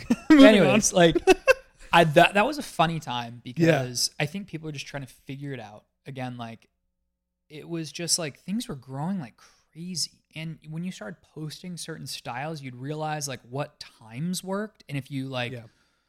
what like again like there was there was an entire way to do things uh, to make it show up in the explore feed or like for people to shoot with and i really feel like that was its upbringing and downfall in a lot of ways for some people is you people started to realize that the best way to grow at least like the way i knew is that Yeah. i had friends who were super into it who were super talented like Yeah. I loved hanging out with creative types because I had a science degree. Like I needed a goddamn relief from Yeah. physics, from math. Like I'm not a Same. sci- I'm not a science guy. Oh, I didn't I enjoy am. those classes. But- My favorite classes were philosophy and poetry Yeah. and the Japanese aesthetic. Like Oh, I did not I like that class. I'm not a math guy. Like Yeah. if you ask me you're like what's 4 4 plus 4, I'd be like I'd like look and I'd write it down. Same. Like I do not do shit in my head.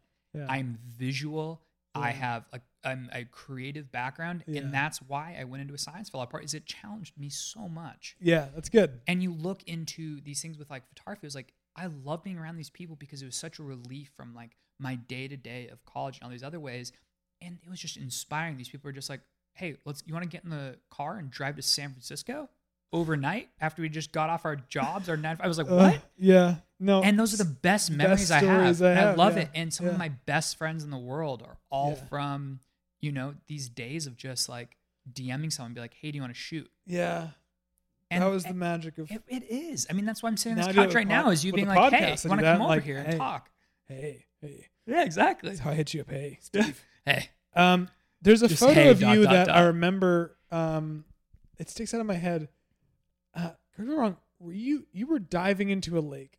oh my god, I've dove in a lot. Yeah. But- Um, but you know, you- so you, you know that photo I'm talking about. I, I think the one Didn't that Mason- really blew up for me, yes. where like Let me see if I can find it. it was, um, it was actually Michael Flugstad. Yes. and it was Flugs. when he Flugs, who's now like huge now, everyone knows Flugs. Yeah. He um was like when I was in college, this kid drove out, was driving to Montana, DM me. Yeah. He was like he had like thousand followers. He's like, Hey man, like I really want to go to Glacier. Will you take me? And I was like, I don't know who this kid is, but like whatever. Like I'll take him. Like fucking do it. sounds great. And I took him up there and he was in his little white Jetta. We like drove up and he just had he was such a genuine nice kid. Yeah. And he was just kind and interested and just so happy and so stoked and get on his skateboard and just like want to shoot photos. And we had this storm just absolutely rolling in at the end of our road trip. And we are just talking about his life. We are talking about his goals, like what was going on Yeah. with him. And you know, it felt good. Like I was in college. Like the kid is just Sounds like beautiful. he was like yeah. eh, I think he was like 19. I miss these experiences that we had in um, Instagram. Like I, so I we talking about. I, I posted today talking about Mason. Like him and I were friends for years, never met each other, and then like Prendergast, right? Prendergast. Yeah, yeah. But like with my good friend Tyson Black, like now one of the close people to me in this entire world. Like we met by DMing on Instagram, right? Yeah. I think you and I at the past three hours. We, we, we so Steve came over at six. we started recording at eight. We ended up talking for two hours. Yeah, five thirty. uh, we, ended up, we, ended up- we were just like sh- shooting the shit. But it's like you, you know when you're gonna be friends with someone. You know Yeah. like like I already invited you to come to New York. You bring Jackie, come Mm, hang out with let's me. It's gonna be it's gonna be t- a great time. But I think that's the so so I said today in the post, social media can be horrific yet wonderful, Absolutely. right? Um, also, I just came up.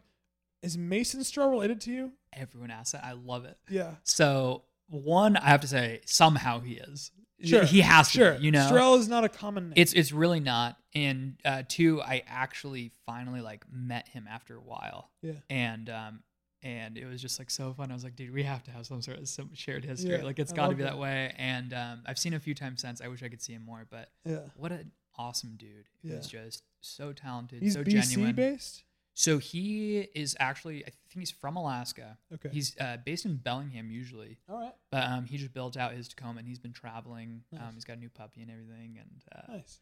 yeah, great guy. You should definitely Yeah, you get a chance to meet so, him.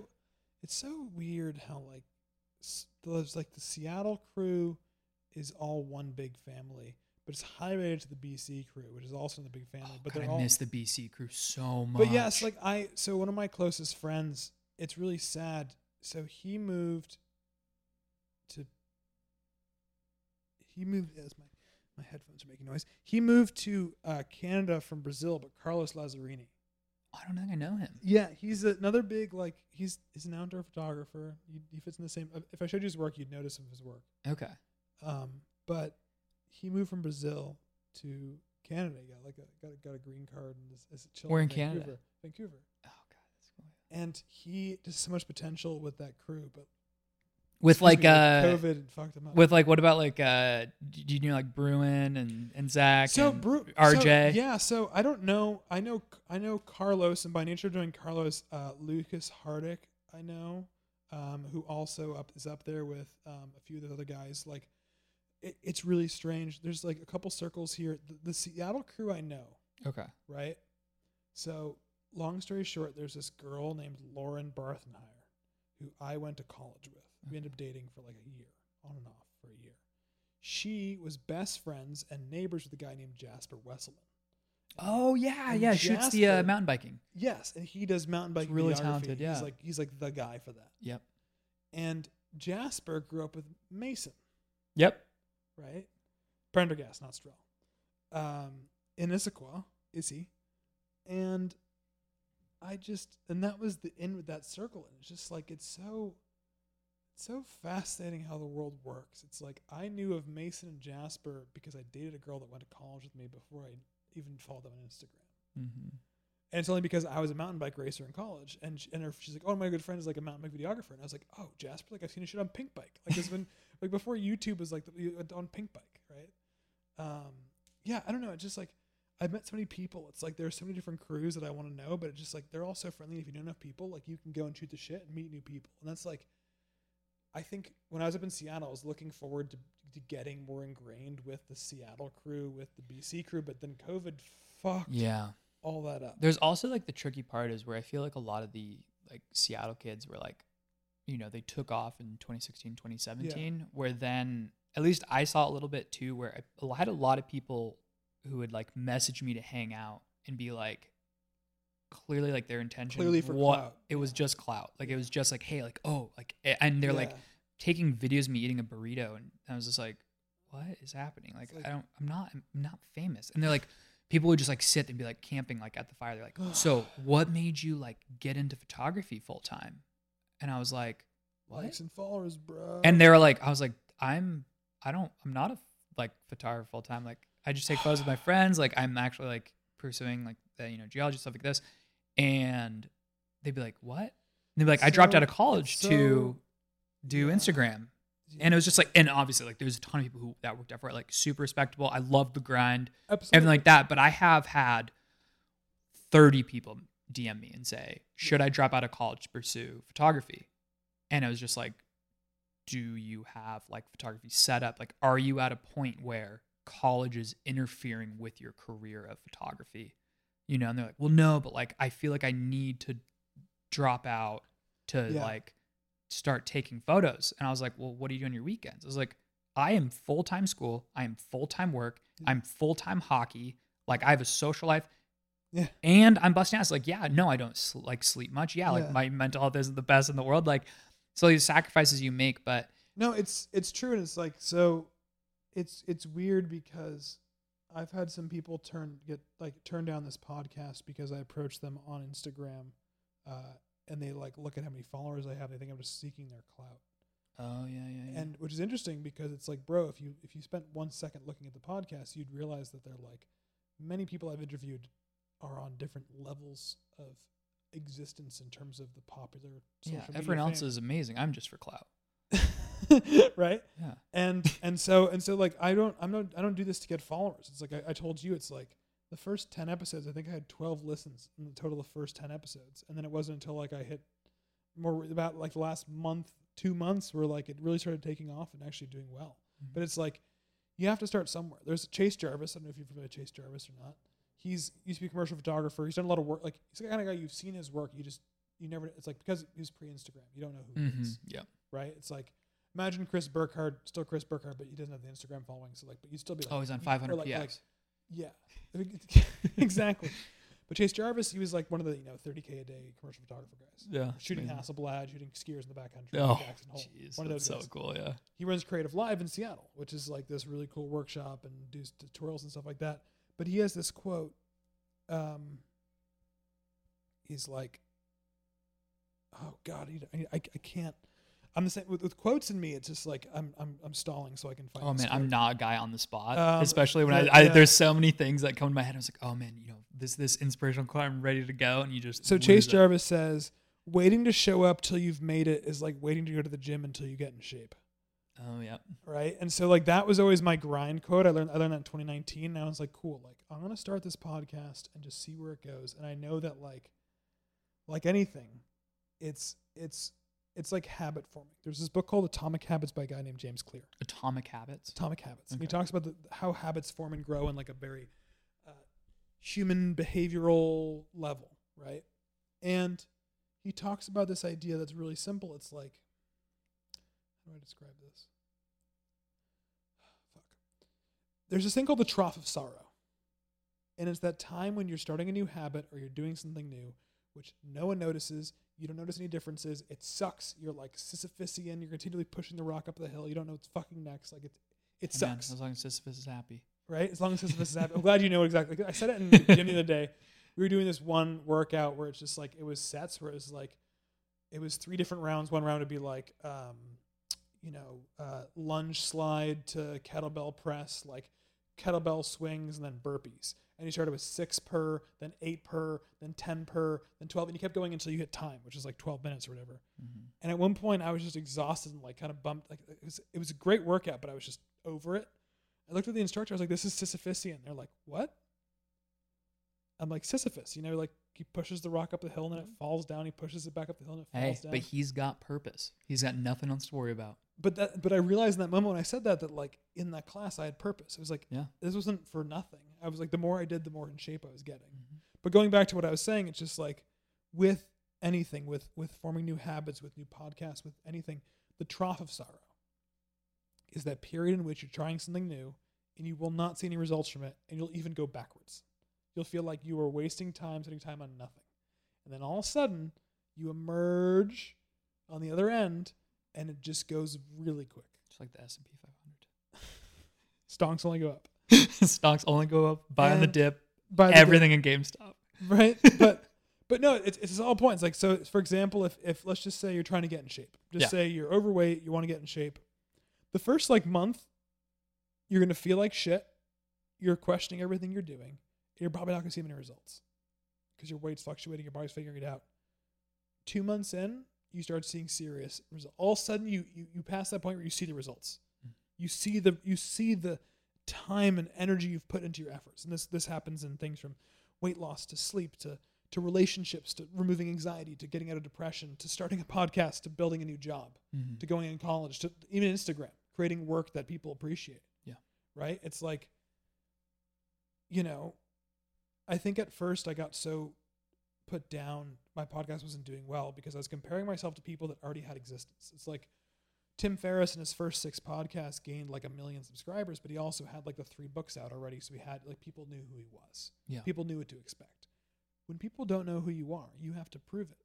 It's like you, you can't show up to the gym already in shape, right? Because you, you're not in shape. You have to get in shape. And if you're going to wait to sh- go to the gym until you're in shape, you're never going to get to the fucking gym.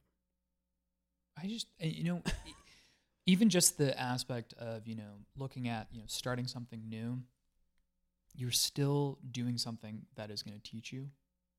Like I said before, creating is one of the most important things we can do as humans. Um, and every single person that you meet has something they can teach you. Yeah. And even if it's just us sitting on this couch, like we've both learned something tonight. Each conversation you've had has taught Yeah. you something that you can pass on to someone else. And eventually, like that could inspire that one person to have that one thing. And so, what if it's 12 follower, 12 Yeah. people or one or whatever? Like, Yeah. there is one person, and you can ask anyone who is a creative, and they'll say the same thing. They'll say, like, I just want, like, if I can just get one person To change all to just, just like kick a little bit this. Oh, and you know what? And that's really what you got to start defining yourself off of. And it really doesn't have to even be anyone else. It can just be like, I want to learn myself. You know, you know? we talked about this. Yeah. Yeah. And it's just like I I think for a while it was like I wanted people to be so inspired, like, oh, to get outside stuff like that. And I realized like that was a little repetitive. Then it was like, I want people to get outside of their comfort zone a little bit more. Or I want people to be able to know how to balance these sort of things. But it's just like at the end of the day, like I just not trying to like teach too many lessons and I've just tried to sit back more And enjoy. yeah and really just reflect on on what i have and um and the lessons i'm learning and through the conversations with friends and just like the human experience um and trying to continually share the, the different experiences that we have Yeah, that's honestly a perfect summation of everything I believe in and more, and what the purpose of this podcast is, and the purpose of, I think our our lives are. Right? Yeah. It's like, um, there's this really dumb quote, and I'm I'm a big fan of it, and it goes, the the the meaning of life is to feel something. Yeah. Right. Yeah. And, uh, you want to do things in life for the sake of doing them. That is that is the goal of privilege in my mind. It's like if you can live a life where you do things for the sake of doing them, you're living a pretty fucking privileged life. yeah not like to pay rent or anything No, no, no, no, not, not even that. It's like think about art. Yeah. Art doesn't have a purpose. are you talking about or are you talking about uh, nfts or are you talking about art No, no, no. Okay, fuck off. you know what I'm saying? It's just like most artists. Very few artists set out there like I want. to Like they do it for the sake of doing it. Yeah. Like, musicians make music for the sake of doing it, like real ones. Mhm. You know, um, this podcast I do it for the sake of doing it. There's not a there's not a purpose, right? And that's the best kind of thing. It's like you do it for the sake of doing it. It's like it is because it is. Love is the same thing in my mind, right? It's like you like most of the best relationships, love, things that are real, that have meaning, that have matter, that have weight. You you do it for the sake of doing it. Oh, man. Am I wrong? Yeah, I mean, I don't know. I, I just like, I feel it's just like do it just to do it. Like I don't love just to love. Like I, I, I think I, I don't know. I think that's a whole. I think you caught me off a little, off the spot right there. I don't think I. I wasn't trying to. Yeah. No, I mean you just open up and now now my head's just running. You know. All right, like so let's. There's a question I want to ask. Like, we, let's let's go into this tangent right now. Yeah. What are your feelings on love? What are my feelings on love? Yeah. Oh God, I think it's fucking phenomenal. I think it's such a beautiful thing to be capable of love. I think you know I really do look back to like the is it Roman or the Greek like the, there's different styles of love. Yeah. You know the uh, agape and the is it like Yeah, uh, yeah, I know what you're talking about. Yeah, something like that. Um, Philos is that one like Yeah. but you're so you're in a very committed relationship now. Yeah. You've been dating Jackie for.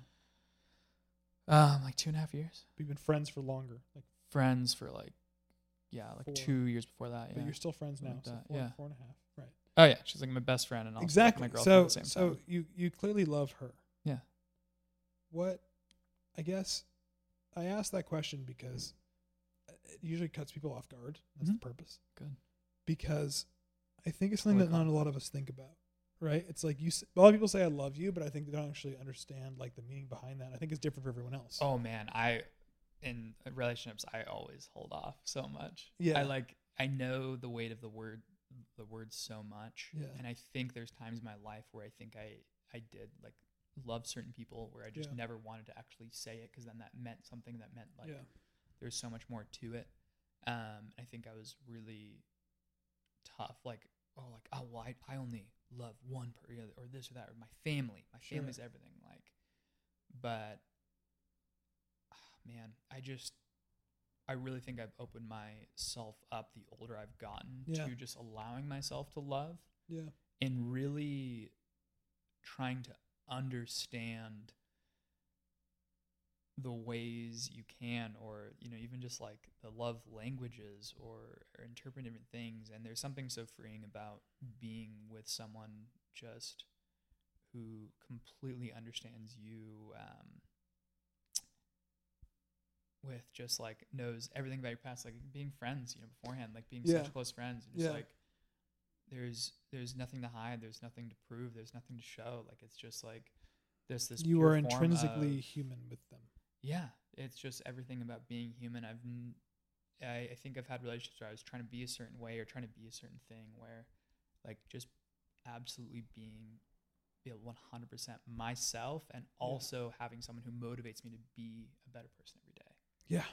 you know like i said in the Wow. start like what do you do every morning it's just like Yeah.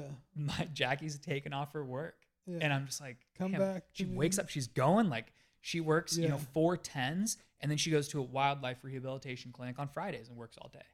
You know it's just like she's working she just busts ass and then we go surfing on the weekends. And she had never been in the ocean Yeah. and she's surfing. It's just like being someone like that who's so driven and just pushes so hard it's just like i'm just lucky. Like i i really think there's such an aspect of just like i think a lot of people are like oh i need to be looking for a relationship No. and my thing was when i was moving back to utah you. when we met i wasn't like Yeah. i'd gotten out of a long-term college Yeah. relationship i was like i need to just make friends i'm not worried about this i need to start learn, learning to love myself like i need to focus on myself like once i can like be comfortable with myself Yeah.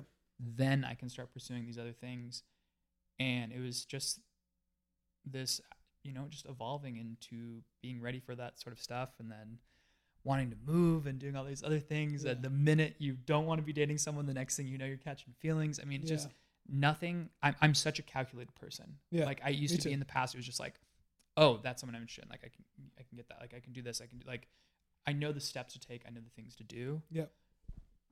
but I think as you grow up, it's just you got to let go of those sort of things and let things fall into place and just really, as my brother would say, trust the process. But really, Trust the just like process. Steph Curry. yeah, he, yeah, he's so cute. But um, no, it's it's. It, I'm I'm so thankful for the the mindset I've been able to have growing up and the experiences I've been able to have and the people I've been able to meet Yeah. and the friends that I have to be able to be in the place that I currently am in.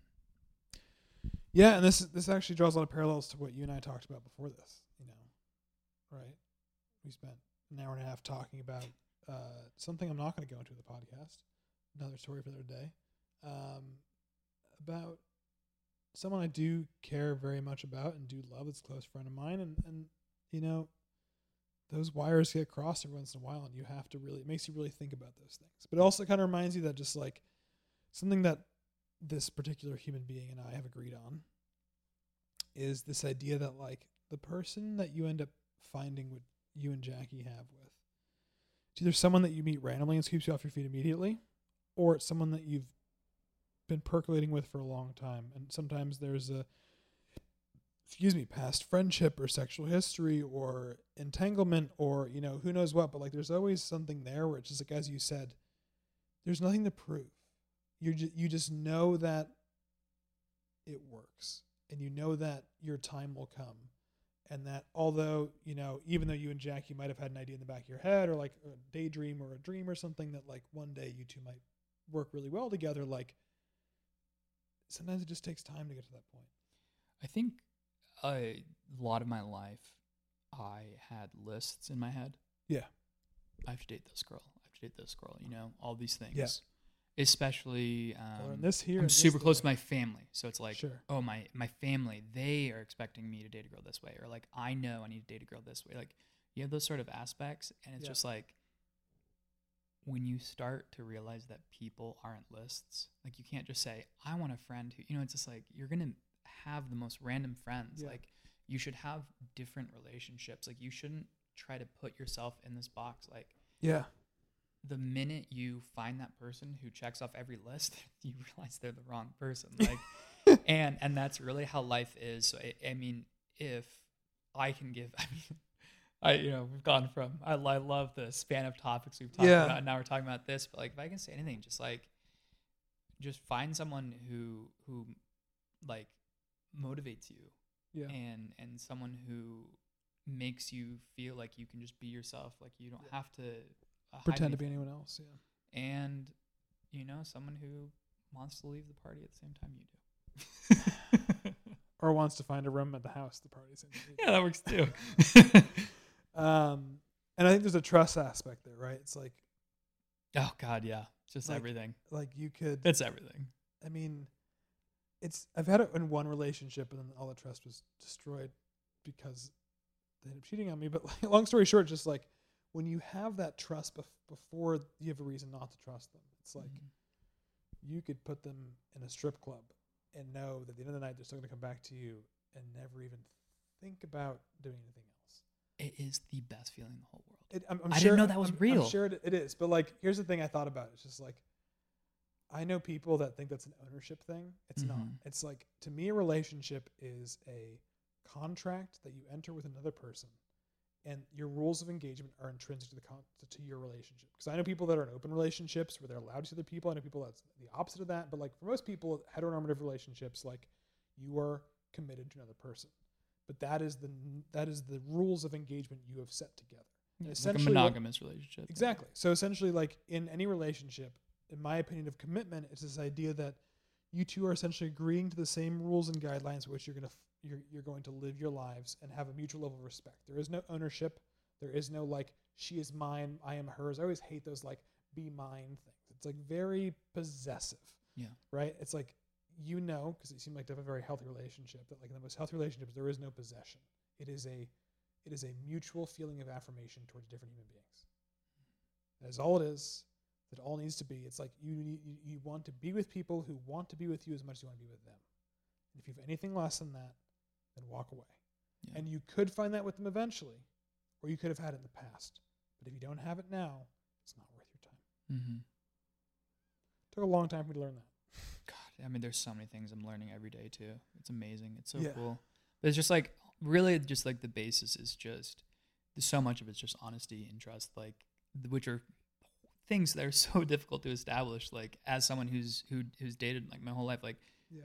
There's so many situations you're like oh well like if i just like don't mention this it's gonna be fine but like not mentioning one thing turns Yeah. another thing turns another thing and then you're just like everything's uncertain and Yeah. you're hiding like just like keeping everything out in the open you know or just like respect Yeah. and, and just respecting boundaries be like there's there's so much to it and every relationship is so different So I think we get caught so up fucking so much in these like different like rom-coms or these different shows like everyone is gonna have a different relationship yeah. and i think and may I say one thing though is i see a lot of people who are like on instagram being like oh man dream couple you guys are the best couple i have met all of those couples They're terrible together. like the dream the it Yeah. couples i've met them Yeah, I have two. they're the goddamn worst. Yeah. They hate each other. They're like they're like anyone who's on social media who's like really like uh-huh.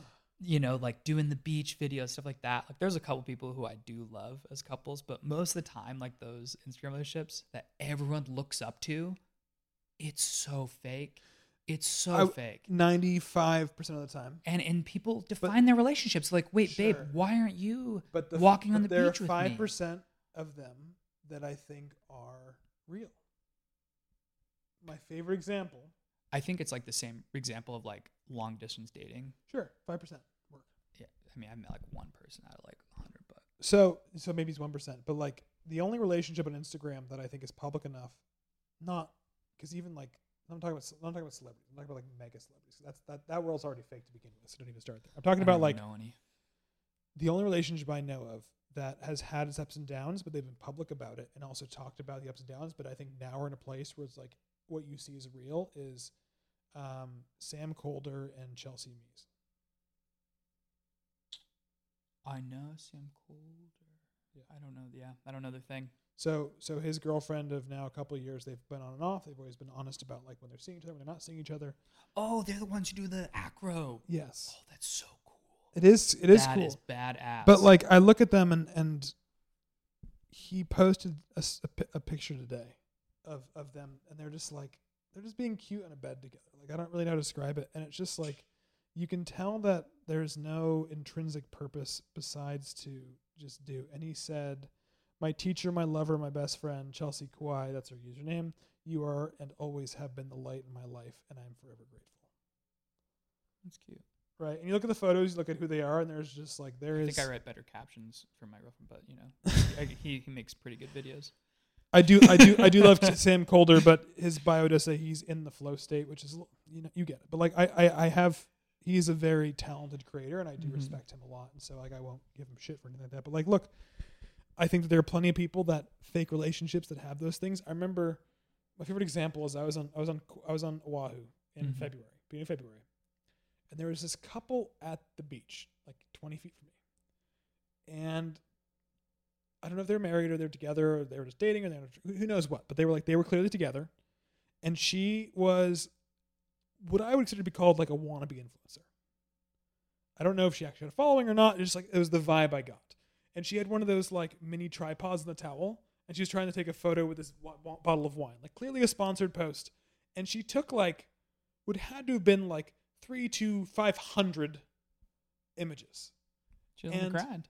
And- But like, but like selfie mode on, like looking at it, like making the duck face, things like that. But the dude cute. with her the entire time is just sitting three feet away, pretending to be on his phone, and staring at her like, "What the fuck are you doing?" That's too bad. But that was my point. I was just He like, should be on his knees taking photos of her. so, support her. So it goes, it goes two directions. I think it goes in, it expands in both directions. One, if he was helping, it would have probably taken three shots. Yeah. Part one. Part you got to hype her up too, so it's a better photo. Exactly. Part two, it's just like there was clearly some massive disconnect there. Where I don't know if like he was there because he had money and she was there because she was hot, or like something like some dynamic Yeah, like they that. start getting like the judging aspect, which I try to avoid. I, I'm, not, I'm, not ju- not trying to judge them, but I'm just saying it's just like they clearly had some kind of massive communication breakdown where it's just like any functional relationship that this wouldn't have been a thing. Mhm. And so I thought it was really interesting. Like her reaction, clearly, she was clearly being made uncomfortable by her own partner or whoever she was with here by doing her thing. And so my biggest thing is just like, your thing doesn't have to be her thing. And I'm saying this in a heteronormative way, oh, but like dude, I love that. but, like, you need to have on a whole different- there. different different temperaments, talents, and convictions. Like you have to have different interests, and you should you should Exactly. you should float up the other person. You have to be the you have to be the the, the hype the hype human for your partner, always. absolutely. And if you don't think you should be, if, and if you don't want to hype them up, there's probably a reason why you don't want to, and there's things you should talk about. Mm-hmm. See, I, that's what I think is so important. Is what you said is people need to have their own interests, and I think a lot of couples get caught up in like. Because they have the So the I've had friends who are just like, oh, like so Jackie, I'm I'm I've skied my whole life. Yeah. I love backcountry skiing. I love skiing. Yeah. She doesn't. Yeah, exactly. i love to ski. Yeah. She gets if she doesn't skiing, she goes does something else. She wants she wants to come to the mountain. She hops in the hot like she's got her own thing. You know, like she Yeah. she knows that I'm gonna ski, and most of the time, you know what? I've never dated someone who I actually want to like ski with, even if they can, because like Yeah. I want to go ski my certain way. Like it's one of those things that like I can do. There's few people I can be with, like Yeah. and just having that split in having your own interests, having your own thing. Like, I'm not, it's not like, oh, well, I have to date a girl who skis or else it's not going to work out. Some people are like that. and and they, they are where yeah. You got to get away. I thought that stuff for a little bit like, oh man. And then I dated a skier girl. It's like, not the, not the No. thing. Like, No.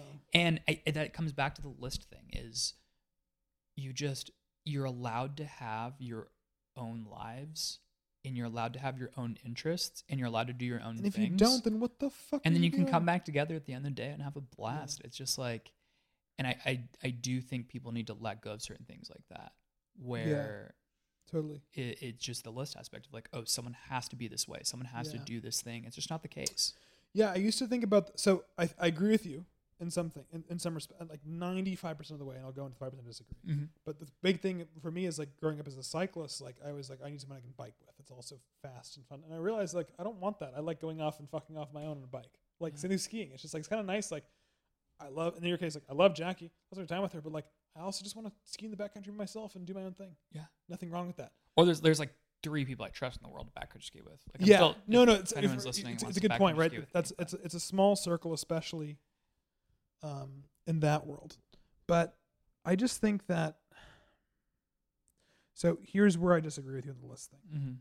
I think when you have specific achievables, it's a downside.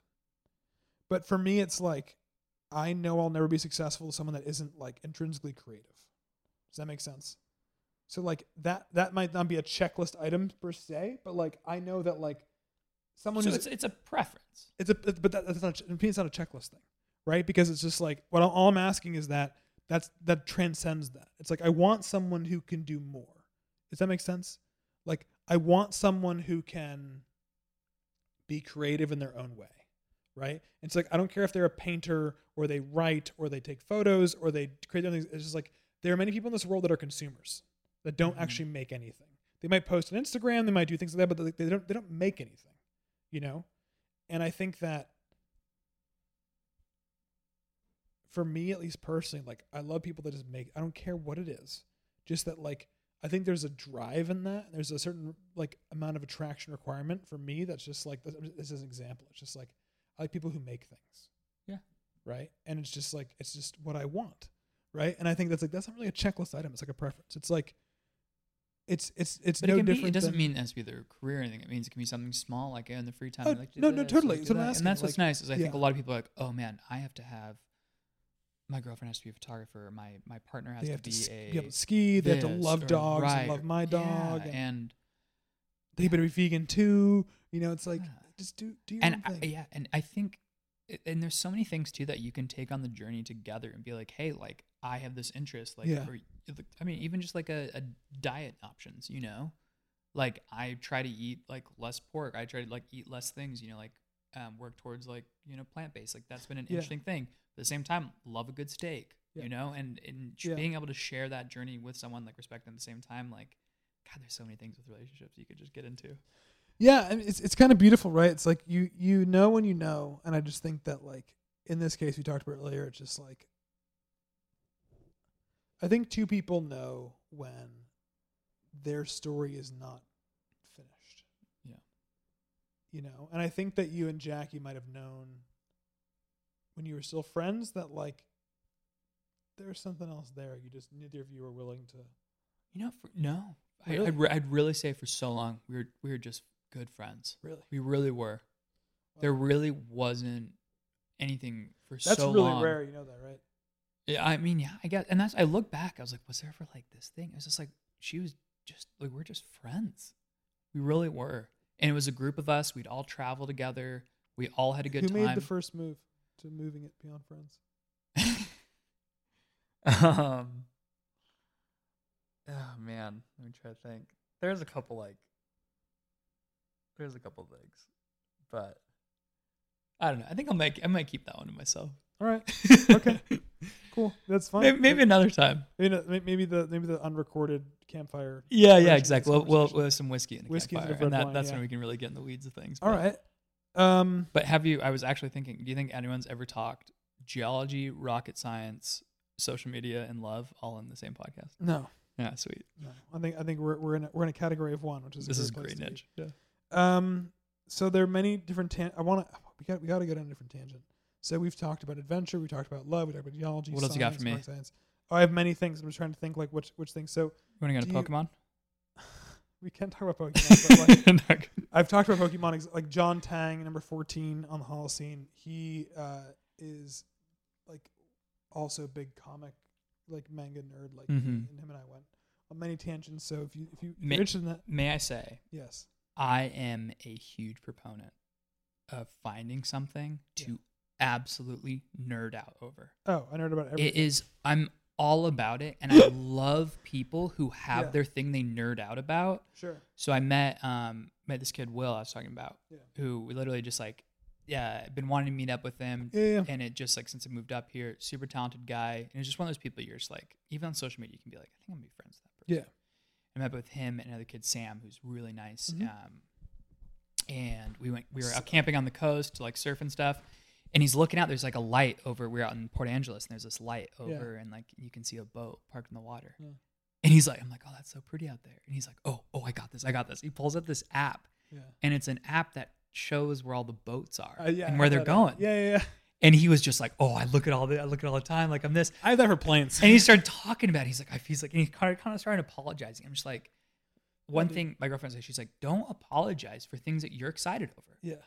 Like people, like be like, I love Yeah. it. Be a nerd about it, dude. Oh. You're into find tracking boats. I'm a Hell yeah! massive- a I downloaded the app and I paid five dollars for the premium. Like, What's the app called? People that are curious. oh man, uh, like literally you can just search like boat tracker. All right. because I I'm, I'm I'll near- link it below. I'll I'm find near, it. Link it uh, below. Fishermen's Terminal. So I just I go all the time there. I grab Yeah. like brunch. I walk out on the boats and just I do the same thing for boats and- planes. So like, I look at a plane in the sky. I'm like, where's that going? It- yeah, it's so cool. Yeah. Like find those things you nerd out on, no but matter but then, what but it is. what if what if you nerd out on everything like me? That's great, even better. know. Like, Yeah. but like there are those like the things, I like, love and it it doesn't have to be a profession either. Because No. like I like I love to nerd out on geology, but like yes, I am like technically a geologist, but Yeah. Like you can nerd out on so many But little you bring up a good point. If, if, you're not, it can be a video game. Like hell yeah, people Yeah. get like there's a stigma about video games. You like to nerd out on a video game? Yeah. Hell yeah, go you. Have fun with it. so let's talk about something that I nerd out about a lot. Um, music. Did you play any instruments growing up? no, I've no musical talent. Really? Well, I've never N- really well, tried. But okay, so yeah, that's my thing. I believe everyone has musical talent. Besides a beautiful singing voice, I don't. You want to try it? No, I'm totally kidding. You sure? My microphones terrify me. Uh, this is hard for me. Uh, um, you you- the the walls of my apartment are so thin. I hope you could hear that, but like my next door neighbor, tangentially to me, night right next door, he has a, like a massive gaming set of his living room. And every once in a while, like this time of night, you'll just be silent, be like, "God fucking damn it! Like you should have killed him. You should have got him. Like I hope you respawn in hell. Like you like you got all these like gamer terms I heard in high school. I love it. I was like, I, I gotta I gotta respect the kid. And you just got you got to be sitting there cooking, and be like, hell yeah, you Hell nerd, yeah, you just- nerd just- out, dude. just- do your thing. Do your I- thing. Have fun. Just don't wake me up. Yeah. So You're saying about music though. music. Uh, would you say that music is important to you? Absolutely. Uh, is there like there's so many tangents we can go down? I spent the entire previous podcast of this with Cyrus Reynolds was all about music, Yeah. composition. So Mhm. you listen to it. Um, Cyrus is a super cool guy. We we got many different tangents, and I think one thing that him and I talked about was interesting is like, if I were to look at your library right now, what would be something in there that I'd be surprised to see that you have or listen to often?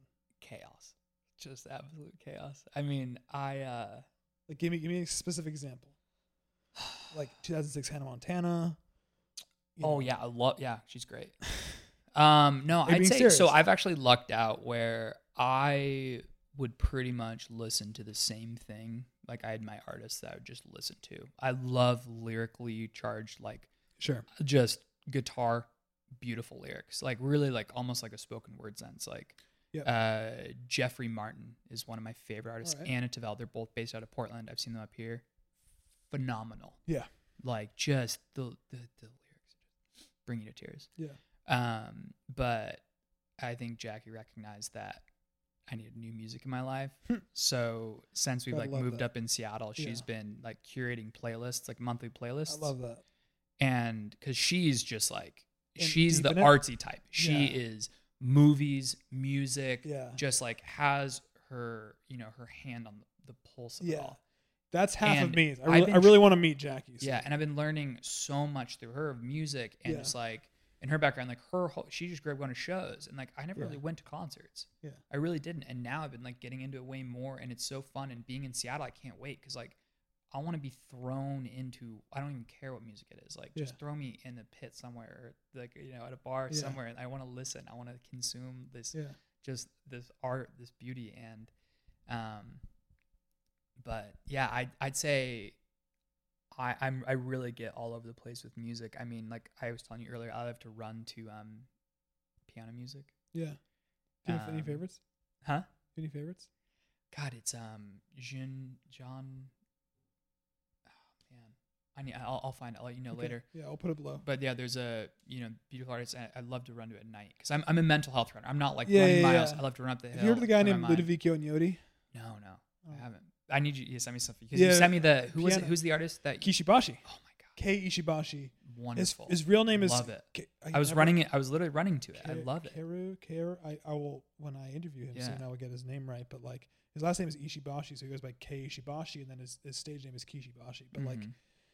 anyone who's listened to this podcast, I've mentioned Kishi Bashi many times. Um, he's in my newsletter often. He's just on my Instagram often. Like he's his his work, tr- his music transcends what I thought music could do. Um, and if you ever watch a video of him perform, you will be so surprised that one human being with one single instrument and one mouth can just make so much beautiful magic. It's phenomenal. I mean, he has his band behind him. It's it's I don't know. It's like he has music that'll make you cry, that'll make you sink, that'll sink, sing. Uh, music that'll make you ponder life. Music that'll make you dance. Uh, like I don't know. Like so so I'll I'll link some of his stuff below. But if you listen to this podcast before, I've I've definitely shared uh, plenty of Kishi Bashi. There there's like I'm such a music head. I used to one of the hallmarks of my previous newsletter was like weekly playlist. Mm-hmm. It was very popular.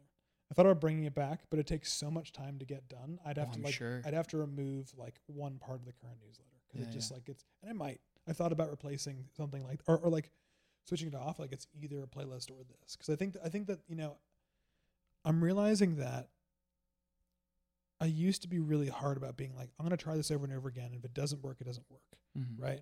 But I think you get better at being like, here's a mixed bag of things that you can find. This will contain some of them, and it's going to depend on how I feel. Sometimes, like, I don't want to write a photo essay. Sometimes I, I d- I want to just make a playlist about how I'm feeling, or like I want to include a podcast, or like do something special. Who knows, right? But like, I'm, I'm on a tangent. But the, the point I'm trying to make is that music to me has always transcended everything. It's saved my life a few times. It's brought me from the darkest places into the happiest places, and vice versa it's it's kind of the measurement of how I run my life, and I think that if you look at like my stats, I, think I probably listen to music on average eight to ten hours a day, Mm-hmm. um, at minimum. It just I just it, it just it keeps me going. Sometimes it's just like I don't know. Sometimes you can just sit there and listen to music, and like that's all I need. Like I'd be fine the rest of my life with just that. Yeah. I don't know. I think I think that you know music is so powerful and so moving, and I, I played a lot of instruments, and I still still do. So like I think that's part of it. But like I don't know. The, the evolution of music, I think, is a, is a beautiful thing to talk about, and it's something I've always wanted to talk about on a podcast. And I think that save the conversation for for Kishi, but Yeah, absolutely. um, you know, I it's not my it's not my my expert. no, no, that's, that's But- fine. But I yeah, I'm just I think I, I do. I mean, God, just yeah. I, I actually like one of the funniest things is I uh, found a CD that a uh, guy made for my sister, like Yeah. a mix I love that. in like middle school, Oh fuck yeah. and it was like uh, Gang Starr. It was like Nas. It was all these just fun art. The Dirty Heads. Like it was just all these. Some, did this dude have a crush on your sister? I'm Oh, yeah. yeah. yeah, she- they- He's, we're actually good buddies now. Oh, nice. He had, I think he had a crush on my sister, but you know. I Um, about to say that would be funny if they're like dating or married now. Yeah, I know that would be right. Yeah. No, we're actually good buddies. He uh, he's an awesome guy. But um, one of the artists on there was it was a spoken word poem by this guy Tom Pepe from the Nomads Oh yeah. called "Pick Me Apart," and he's a Seattle guy. He like went to UW. Yeah. Um, he raps all about Seattle. I'll be linked below so you can A- all enjoy it. and uh, I he he's one of the artists that like literally all I listened to was through high school. Like I started going to shows with them in college. I ended up paying like hang out with them some of their shows, stuff like that yeah. and just again lyrically charged, beautiful. He Yeah. raps about like, you know, everything he's been through. Like they started rapping in like high school, so it's like their journey from down there. They're living in LA, and so much about Seattle. They have songs about like gas works, but some of his spoken word, like the song literally "Pick Me Apart," is just beautiful. And it's one of those songs that like I can just in my head like I I love I love poetry. I love stand up poetry. Like Yeah. I love um, when I first moved back to Utah. My friends and I would get together, have a wine night, and we do poetry night, and it was just literally I like love that. it was one of those things where you know not a lot of people get enough time where like you know there's people who are like actually good at it Yeah. but like just like hey like we wrote something we want to share it Yeah. or hey we read something we loved like we want to Yeah. share it and one of those things was like i just know by heart and it's like this like kind of spoken word rap and it's just Yeah. th- th- those kind of things you tie to and especially even seattle now being here re-listening to the songs and he starts rapping about the bus stations and the buildings and the things and like recognizing it looking back to this music i like grew up on in like high school and now being in the city and it's like the small artists I've met and hung out with and like drank with and you know all that. But because why? Music is storytelling. exactly, The best things in life are Yeah. storytelling. everything. I mean, it just We are the, the, we the construct we- of the stories we tell ourselves. Yeah. We are just all beautiful, beautiful stories. We're all little blades of grass, and how lucky we are to be able to be these things. Right? Because you couldn't tell a story without imagination, and without imagination, you're not human. So humans are stories, right? And that's Yeah. and that's why we're both Creating here. these stories. Um, do you? How do you define success personally? Oh man, I define success. I've got my my LinkedIn brain working right now, but um. Shut it off. I, I'd I'd say uh, What's- what's the success to me is just it, it it's a work life balance aspect. It's it's being um, I think a lot of people imagine it as like oh I get to do whatever I want but I still have income but like.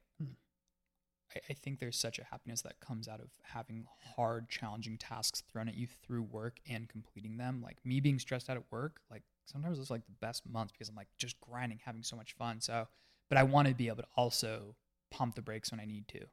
Yeah. Um, so I really do. I, I think you know it's a dumb question, but like yeah, like success for me is a um a a life that you can live the way you want it.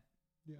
With uh, the the balances that you need, and it, it's it's just so person Yeah. to person, and maybe that's a cop out answer, but my success is so different from my my brother or sister. Sure. You know, I think su- success is intri- like is defined intrinsically by the human that's trying to. Yeah, and and people have different wants. You know, there's Yeah. certain people who um, want like families. You know, so like the success is so different in that sense. And there's Yeah. people who, um, you know, want the Lamborghini and want the mansion, or people who want the van. You know, things, Yeah. and like there's certain people who are like, hey, I'm happy having so little. I think that's so. I think so. Yeah, it, it really depends, but I think just that it's really just the balance between like, ah, man, I just feel like that's a cop out answer, but. No, I don't think it is. I Yeah. think I think it's it's true. It's like the only the only wrong answer I think when people are like, "This is success," everyone has to measure up to the standard. It's like, no, it's subjective. Yeah, it's having a PhD. Life nothing is else. subjective, right? Yeah. Literally everything is subjective. I was writing. I was wrote one of my pieces about this. Um, there's this there's this theory called Munchausen's trilemma. We're gonna go down another tangent. Essentially, it states that every single argument can only be answered by one of three processes: an axiomatic argument, a dogmatic, no, axiomatic, circular, or infinite. Right? Circular is like religion is circular. It's like uh, why is why does God exist? Because God is the only true creator of mankind. Why is he that? Because he said he is. Why is the Bible that way? Because God said the Bible is, and the Bible is because the God says it is. It's like it's, it's, it's like it only proves itself by being itself. Like it's not intrinsically wrong or right. It just it only exists because of precepts that make it, it's circular, right? Ad infinitum would be like, um, why is something this way? It's because of that. Why is that that way? Because of this. Why is it because of this? Like it's it, it just you can go on keep asking forever. Why? Why? It's a little little four year old being like, hey, why is this this way, Dad? Yeah. And then dogmatic is more like this is that way because it is. You know? Um and so my favorite argument was talking about it is just like you realize through reading this suddenly that everything is objective.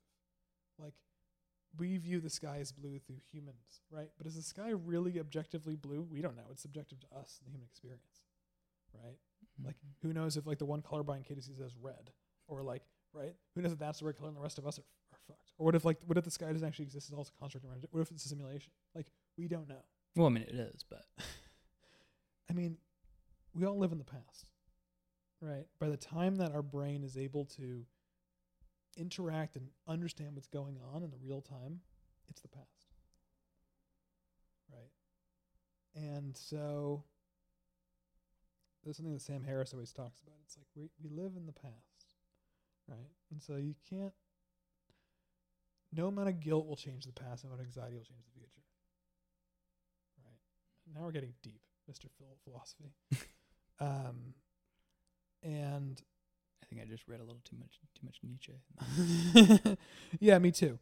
Um, yeah, I mean, I feel like we could we could talk about this for hours, but at the same point in time, it just look Yeah, we can always do a part two in New York. part two in New York. Yeah, it'll happen with Jackie. We can make it, we can make it a three part series. Yeah, as long as there's cigars and uh, some whiskey. Yeah, of course. Um, no, the point I'm trying to make is this: success, subjective, the human experience. We are all the stories we tell ourselves, and I've said that eight times now in this podcast, but it's true. It's like if you want to be something, be it. If you want to do something, just go fucking do it. Like the whole world was made up by people no smarter than you or I. And still, no one knows what they're doing. No one fucking knows Like that means I tell it. Like I reinforce everyone no who's one there, fucking knows. and they're trying to figure shit. Hey, we're figuring out day to day. I have some of the smartest Yeah. people, and they're just like, eh, yeah, this should work. Yeah, my friend recently, she's I'm trying to get her to become a freelancer. And she's like, "But how do you how do you figure all this stuff out?" I'm like, "You figure it out as you go." Yeah. Like everyone else is. Everyone, and no one admits it. Yeah. No one admits they're just figuring it out. Well, because here's but here's the honest truth.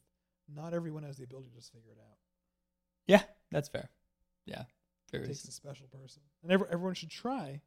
And if they can't, then there's nothing wrong with just existing in the ether and uh and doing your own thing. There's nothing wrong with that. Yeah. Um all right. Is there something that you believe in that most don't? Nuclear energy is the future. All right. Expand.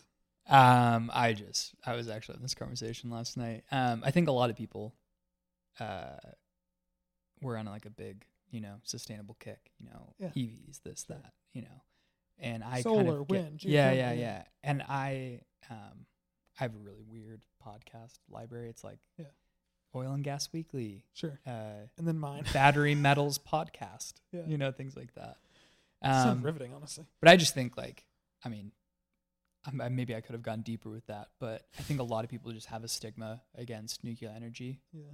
and really, it is just a f- s- the mo. It's the only like energy that is really like waste free if done correctly, and If done if done correctly, if done correctly, and where I think a lot of people are like, well, why don't we just have electric cars? Okay, where the microchips? Where where's the lithium? Where's the cobalt? Like, do you want to tear apart Africa? Or do you want to do it in our backyard? Do you want to drill up Nevada? Do you want to give us the permits to do it in the U.S.? Like, which, which they are now, which Tesla's response exactly, which is great. But there's so many things like that where you know where are all these this this these It has to these raw materials yeah. coming from? You know, because everything comes from somewhere, and no one gets that. It seems Yeah. like.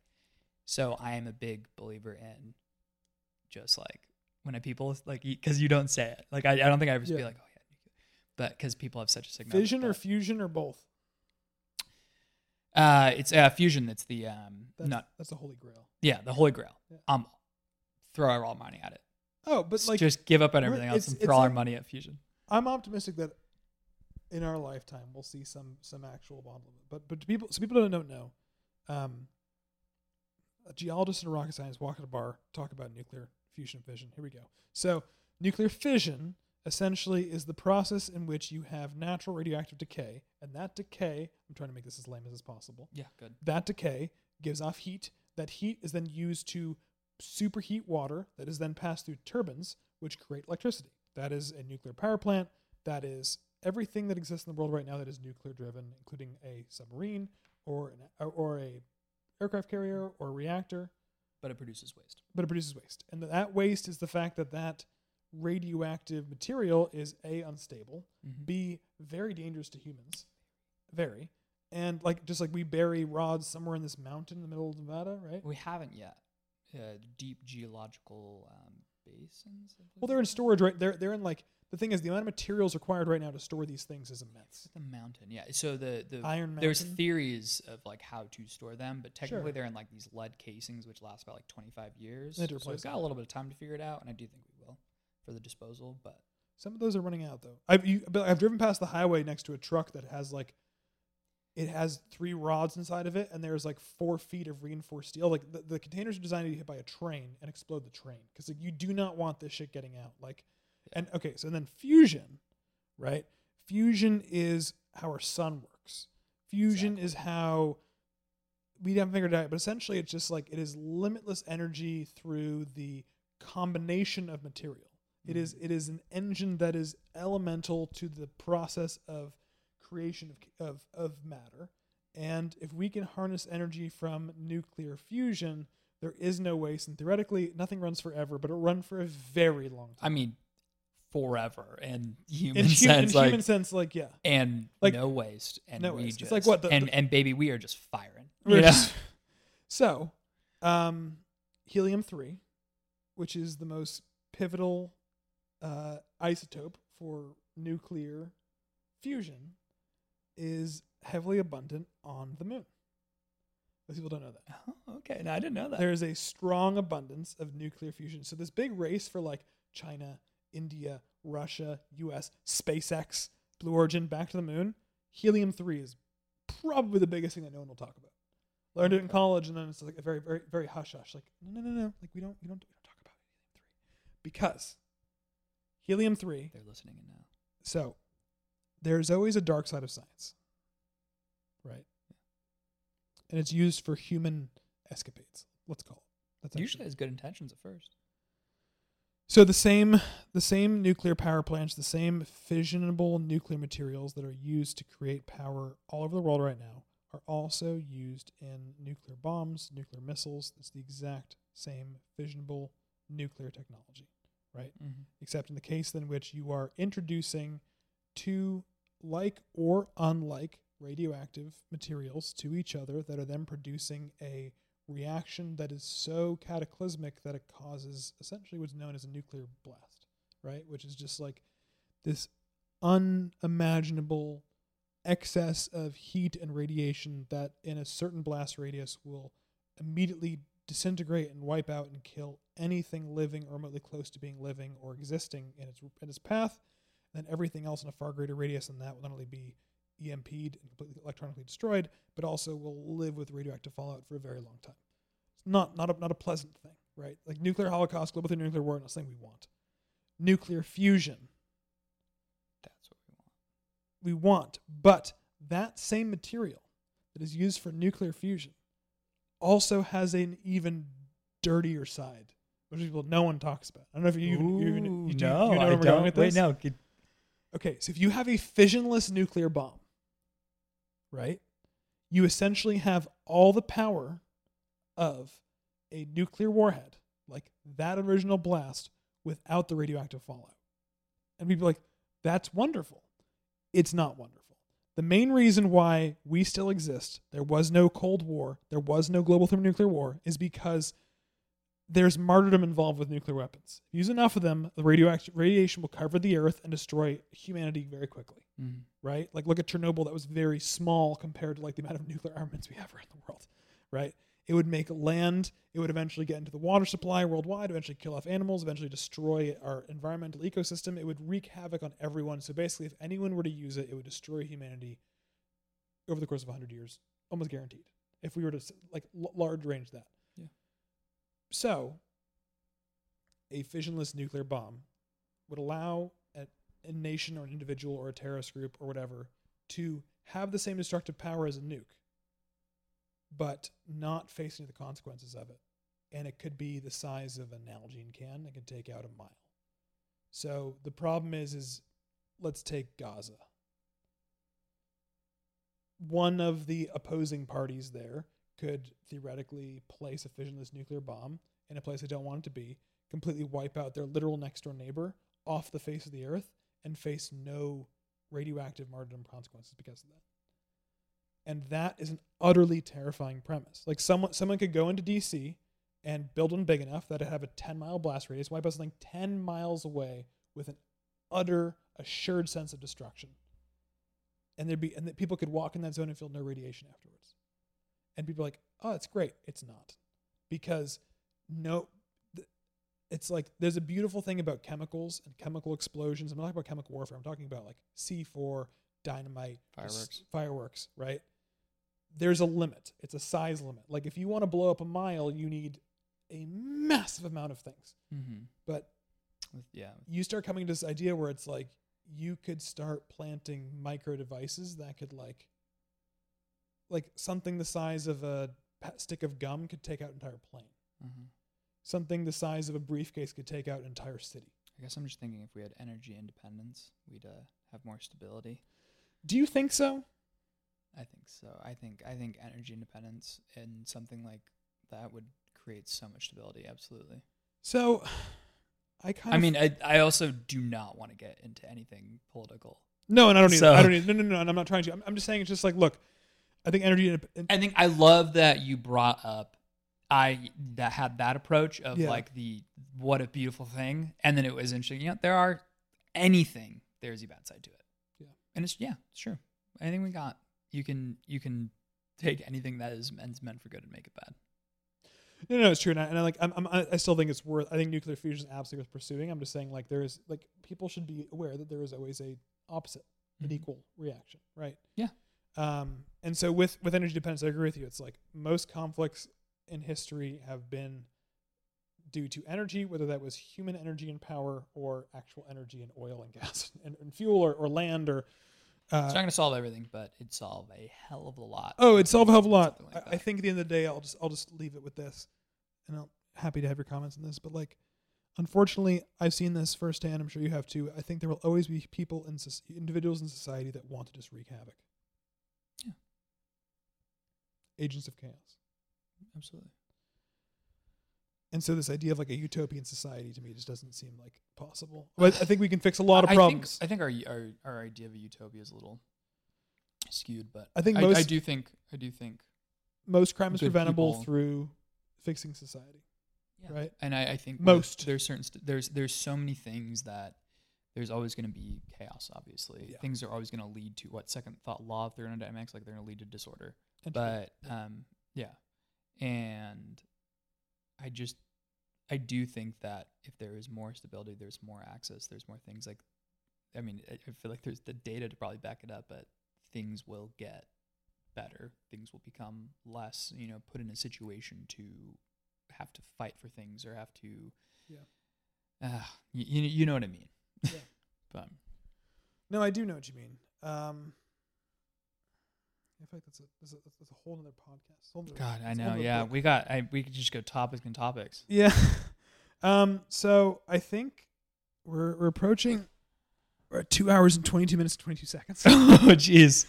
uh, man. as the recorder. So I think I think we're starting to wrap this up. Yeah, Um, yeah. Originally planning on eating steaks after this, but I think we're probably just gonna go home. Probably Um, call and and we can do steaks another time. Uh, we had popcorn and tortillas and wine before this. So it was glad we did that. But Um, so I always try to get everyone out on a couple questions. Okay. Uh, these are what I call, I don't really have a name for them, but essentially they're questions that you can answer in as few or many words as you please. Okay. But they're meant to make you think and they're meant to stump you and they're meant to like, you, you you can pass if you want, but few do. All right, I'll do my best. Okay. So if you had a billion dollars that you couldn't spend on yourself, what problem would you try and solve? Oh man, that's a good one. Um, feel like we just talked about what you do. I mean, a billion's not a lot for nuclear. No, but it, it would start.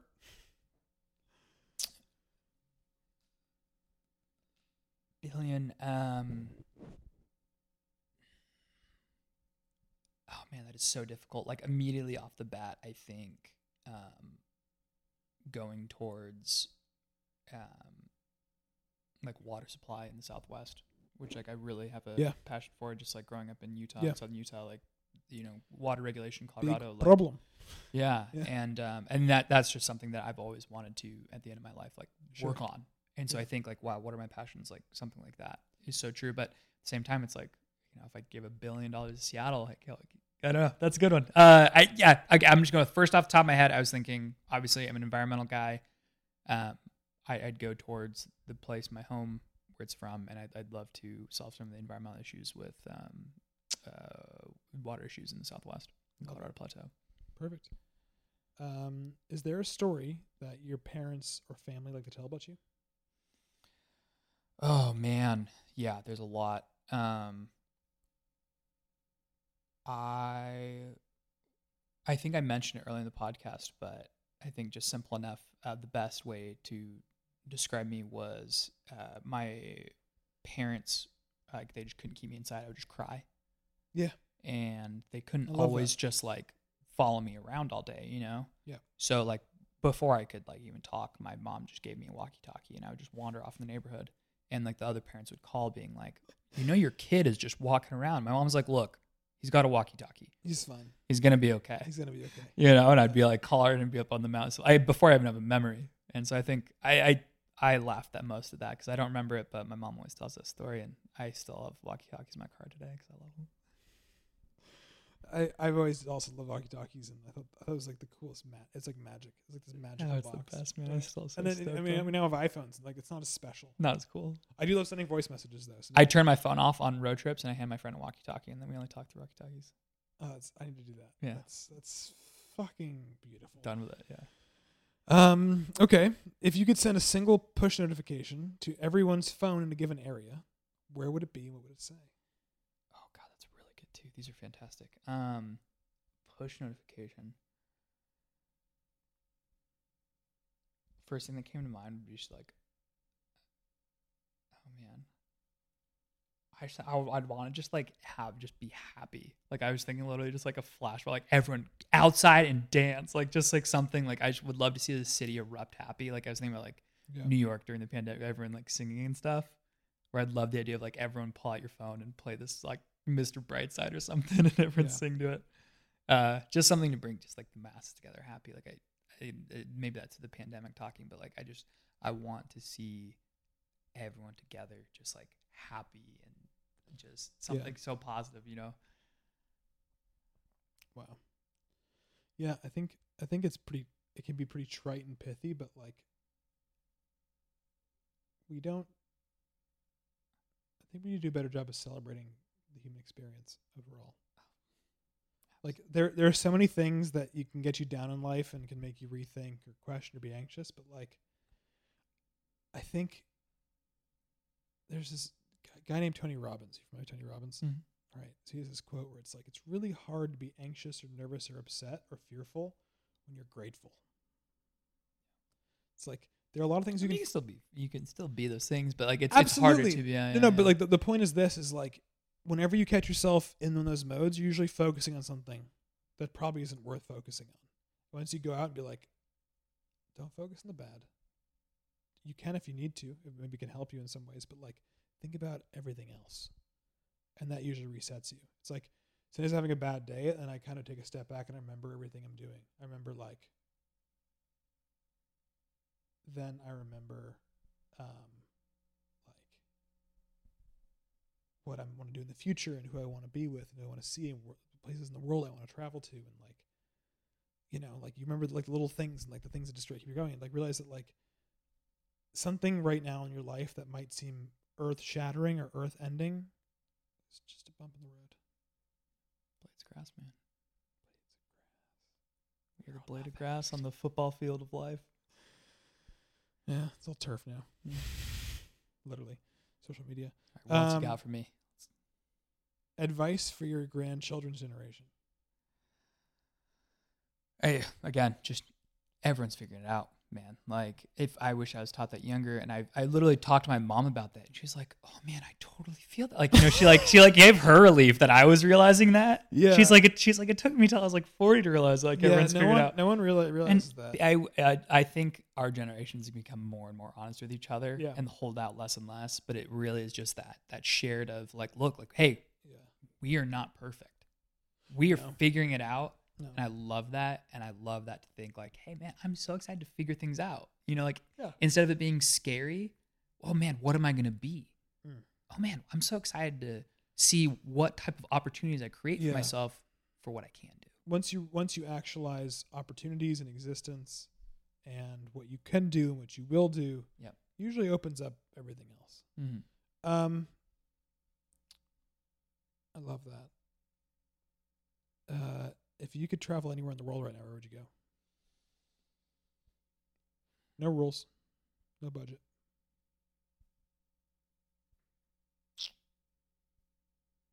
There's a um, national park in like northeast Canada. Hmm. It's like I don't know how to pronounce it. It's like A T T I Q U something like that. Yeah, well, that's where yeah. like the Thor Mountain is. oh yeah I want to go there. That'd be cool Badass. You get like one month out of the year to maybe go. Like probably july right Yeah, it's like and it's like no, yeah, Oh, it just looks look insane. is it called thor mount Yeah, I think it's called Thor Mountain, and it's like the biggest vertical drop in the world or something. thor peak baffin oh it's on baffin island mount thor yeah Is it on Baffin Island? Yeah, I believe so. Uh, no, it's an I I ooh yes. Yep, yep. A U. Y U I T T U Q National Park on Baffin Island, Nunavut, Canada. On Just, just I should have blurred that all out. It's like one of my secret spots I really want to go to. No, it's next okay. thing I know, someone's gonna- Holy shit! I know, bad ass. Northeast has a name of Pangnirtung. I'm, I'm butchering that. I apologize. It features Earth's greatest vertical drop of 4,101 feet. the cliff overhang an average angle of 15 degrees from vertical. Despite its remoteness, this feature makes it popular for rock climbing. No shit. Camping is allowed, with several designated campsites located throughout the length of the Akshayuk Pass. For climbers looking to scale Mount Thor, there is an established campsite a few kilometers north of its base, complete with windbreaks and emergency shelters. Yeah, this is wild. I've seen, I've seen, I've seen this. Um, Canada's so like slept on in some of those. Oh, it is. but I, I saw this in a video where they were skiing, like the the the chute next to it, and it was like this four thousand foot just. It's just a chute, and they Mhm. were just like it took them two hours to go down because it's like super steep, just turn, turn, solid ice, trying to fall three thousand feet because literally it's like it gets deep enough where like if you miss a turn, you're just falling. Yeah, Uh oh, that kind of ooh, that makes gives me chills and like a weird. Cool. jump off it. just- As long as I have a uh, parachute. Geography, yeah. This is sorry. I'm I'm looking at my phone. Ascents, yeah. It's been climbed. Uh, made the first ascent in 1965. Um, first ascent the west face was 1985. Uh, first solo ascent was 1998, Alex Hahn, I'm kidding. and the first free climb of the South Buttress was made in 2012. Wait, someone free climbed it? yeah, of the South Buttress. So I don't know if that was the entire thing or just the buttress. That's probably some Russian. Uh, no, Bill Bur- Bill Borger and John Furneaux. Sound like Russians. Bill Borger does not sound. He's a Canadian, Calgary-based businessman, adventurer, and Canadian chartered accountant. Canadian adventurer and Uh, he was the first one to swim across the English Channel. That's the first Canadian to swim across the English Channel. So we're on a tangent. All right. Um, now I'm just asking you all the questions I start off dating apps with, because I'm this is fun to play with you. If you could replay quarantine, and you could like choose where you were and who you're doing with, like you knew exactly how long it was going to be and how long you're going to be there, like where would you ch- what would you change?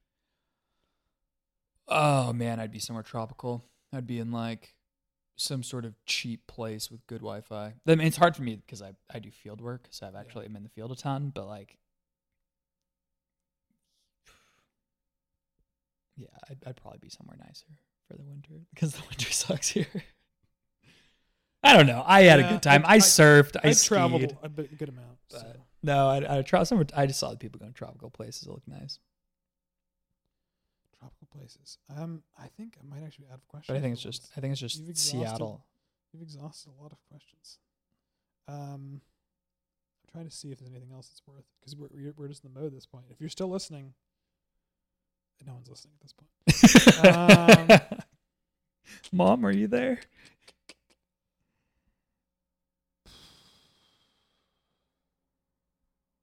You do a final wrap up question. Yeah, I'm trying to find.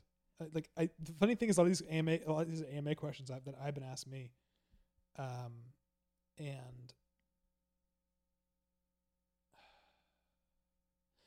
okay, do you have you have you dealt with anxiety in your life? Oh yeah. Okay. What are some of the more positive lessons, skills, or habits you've been able to learn or develop from living with and facing anxiety?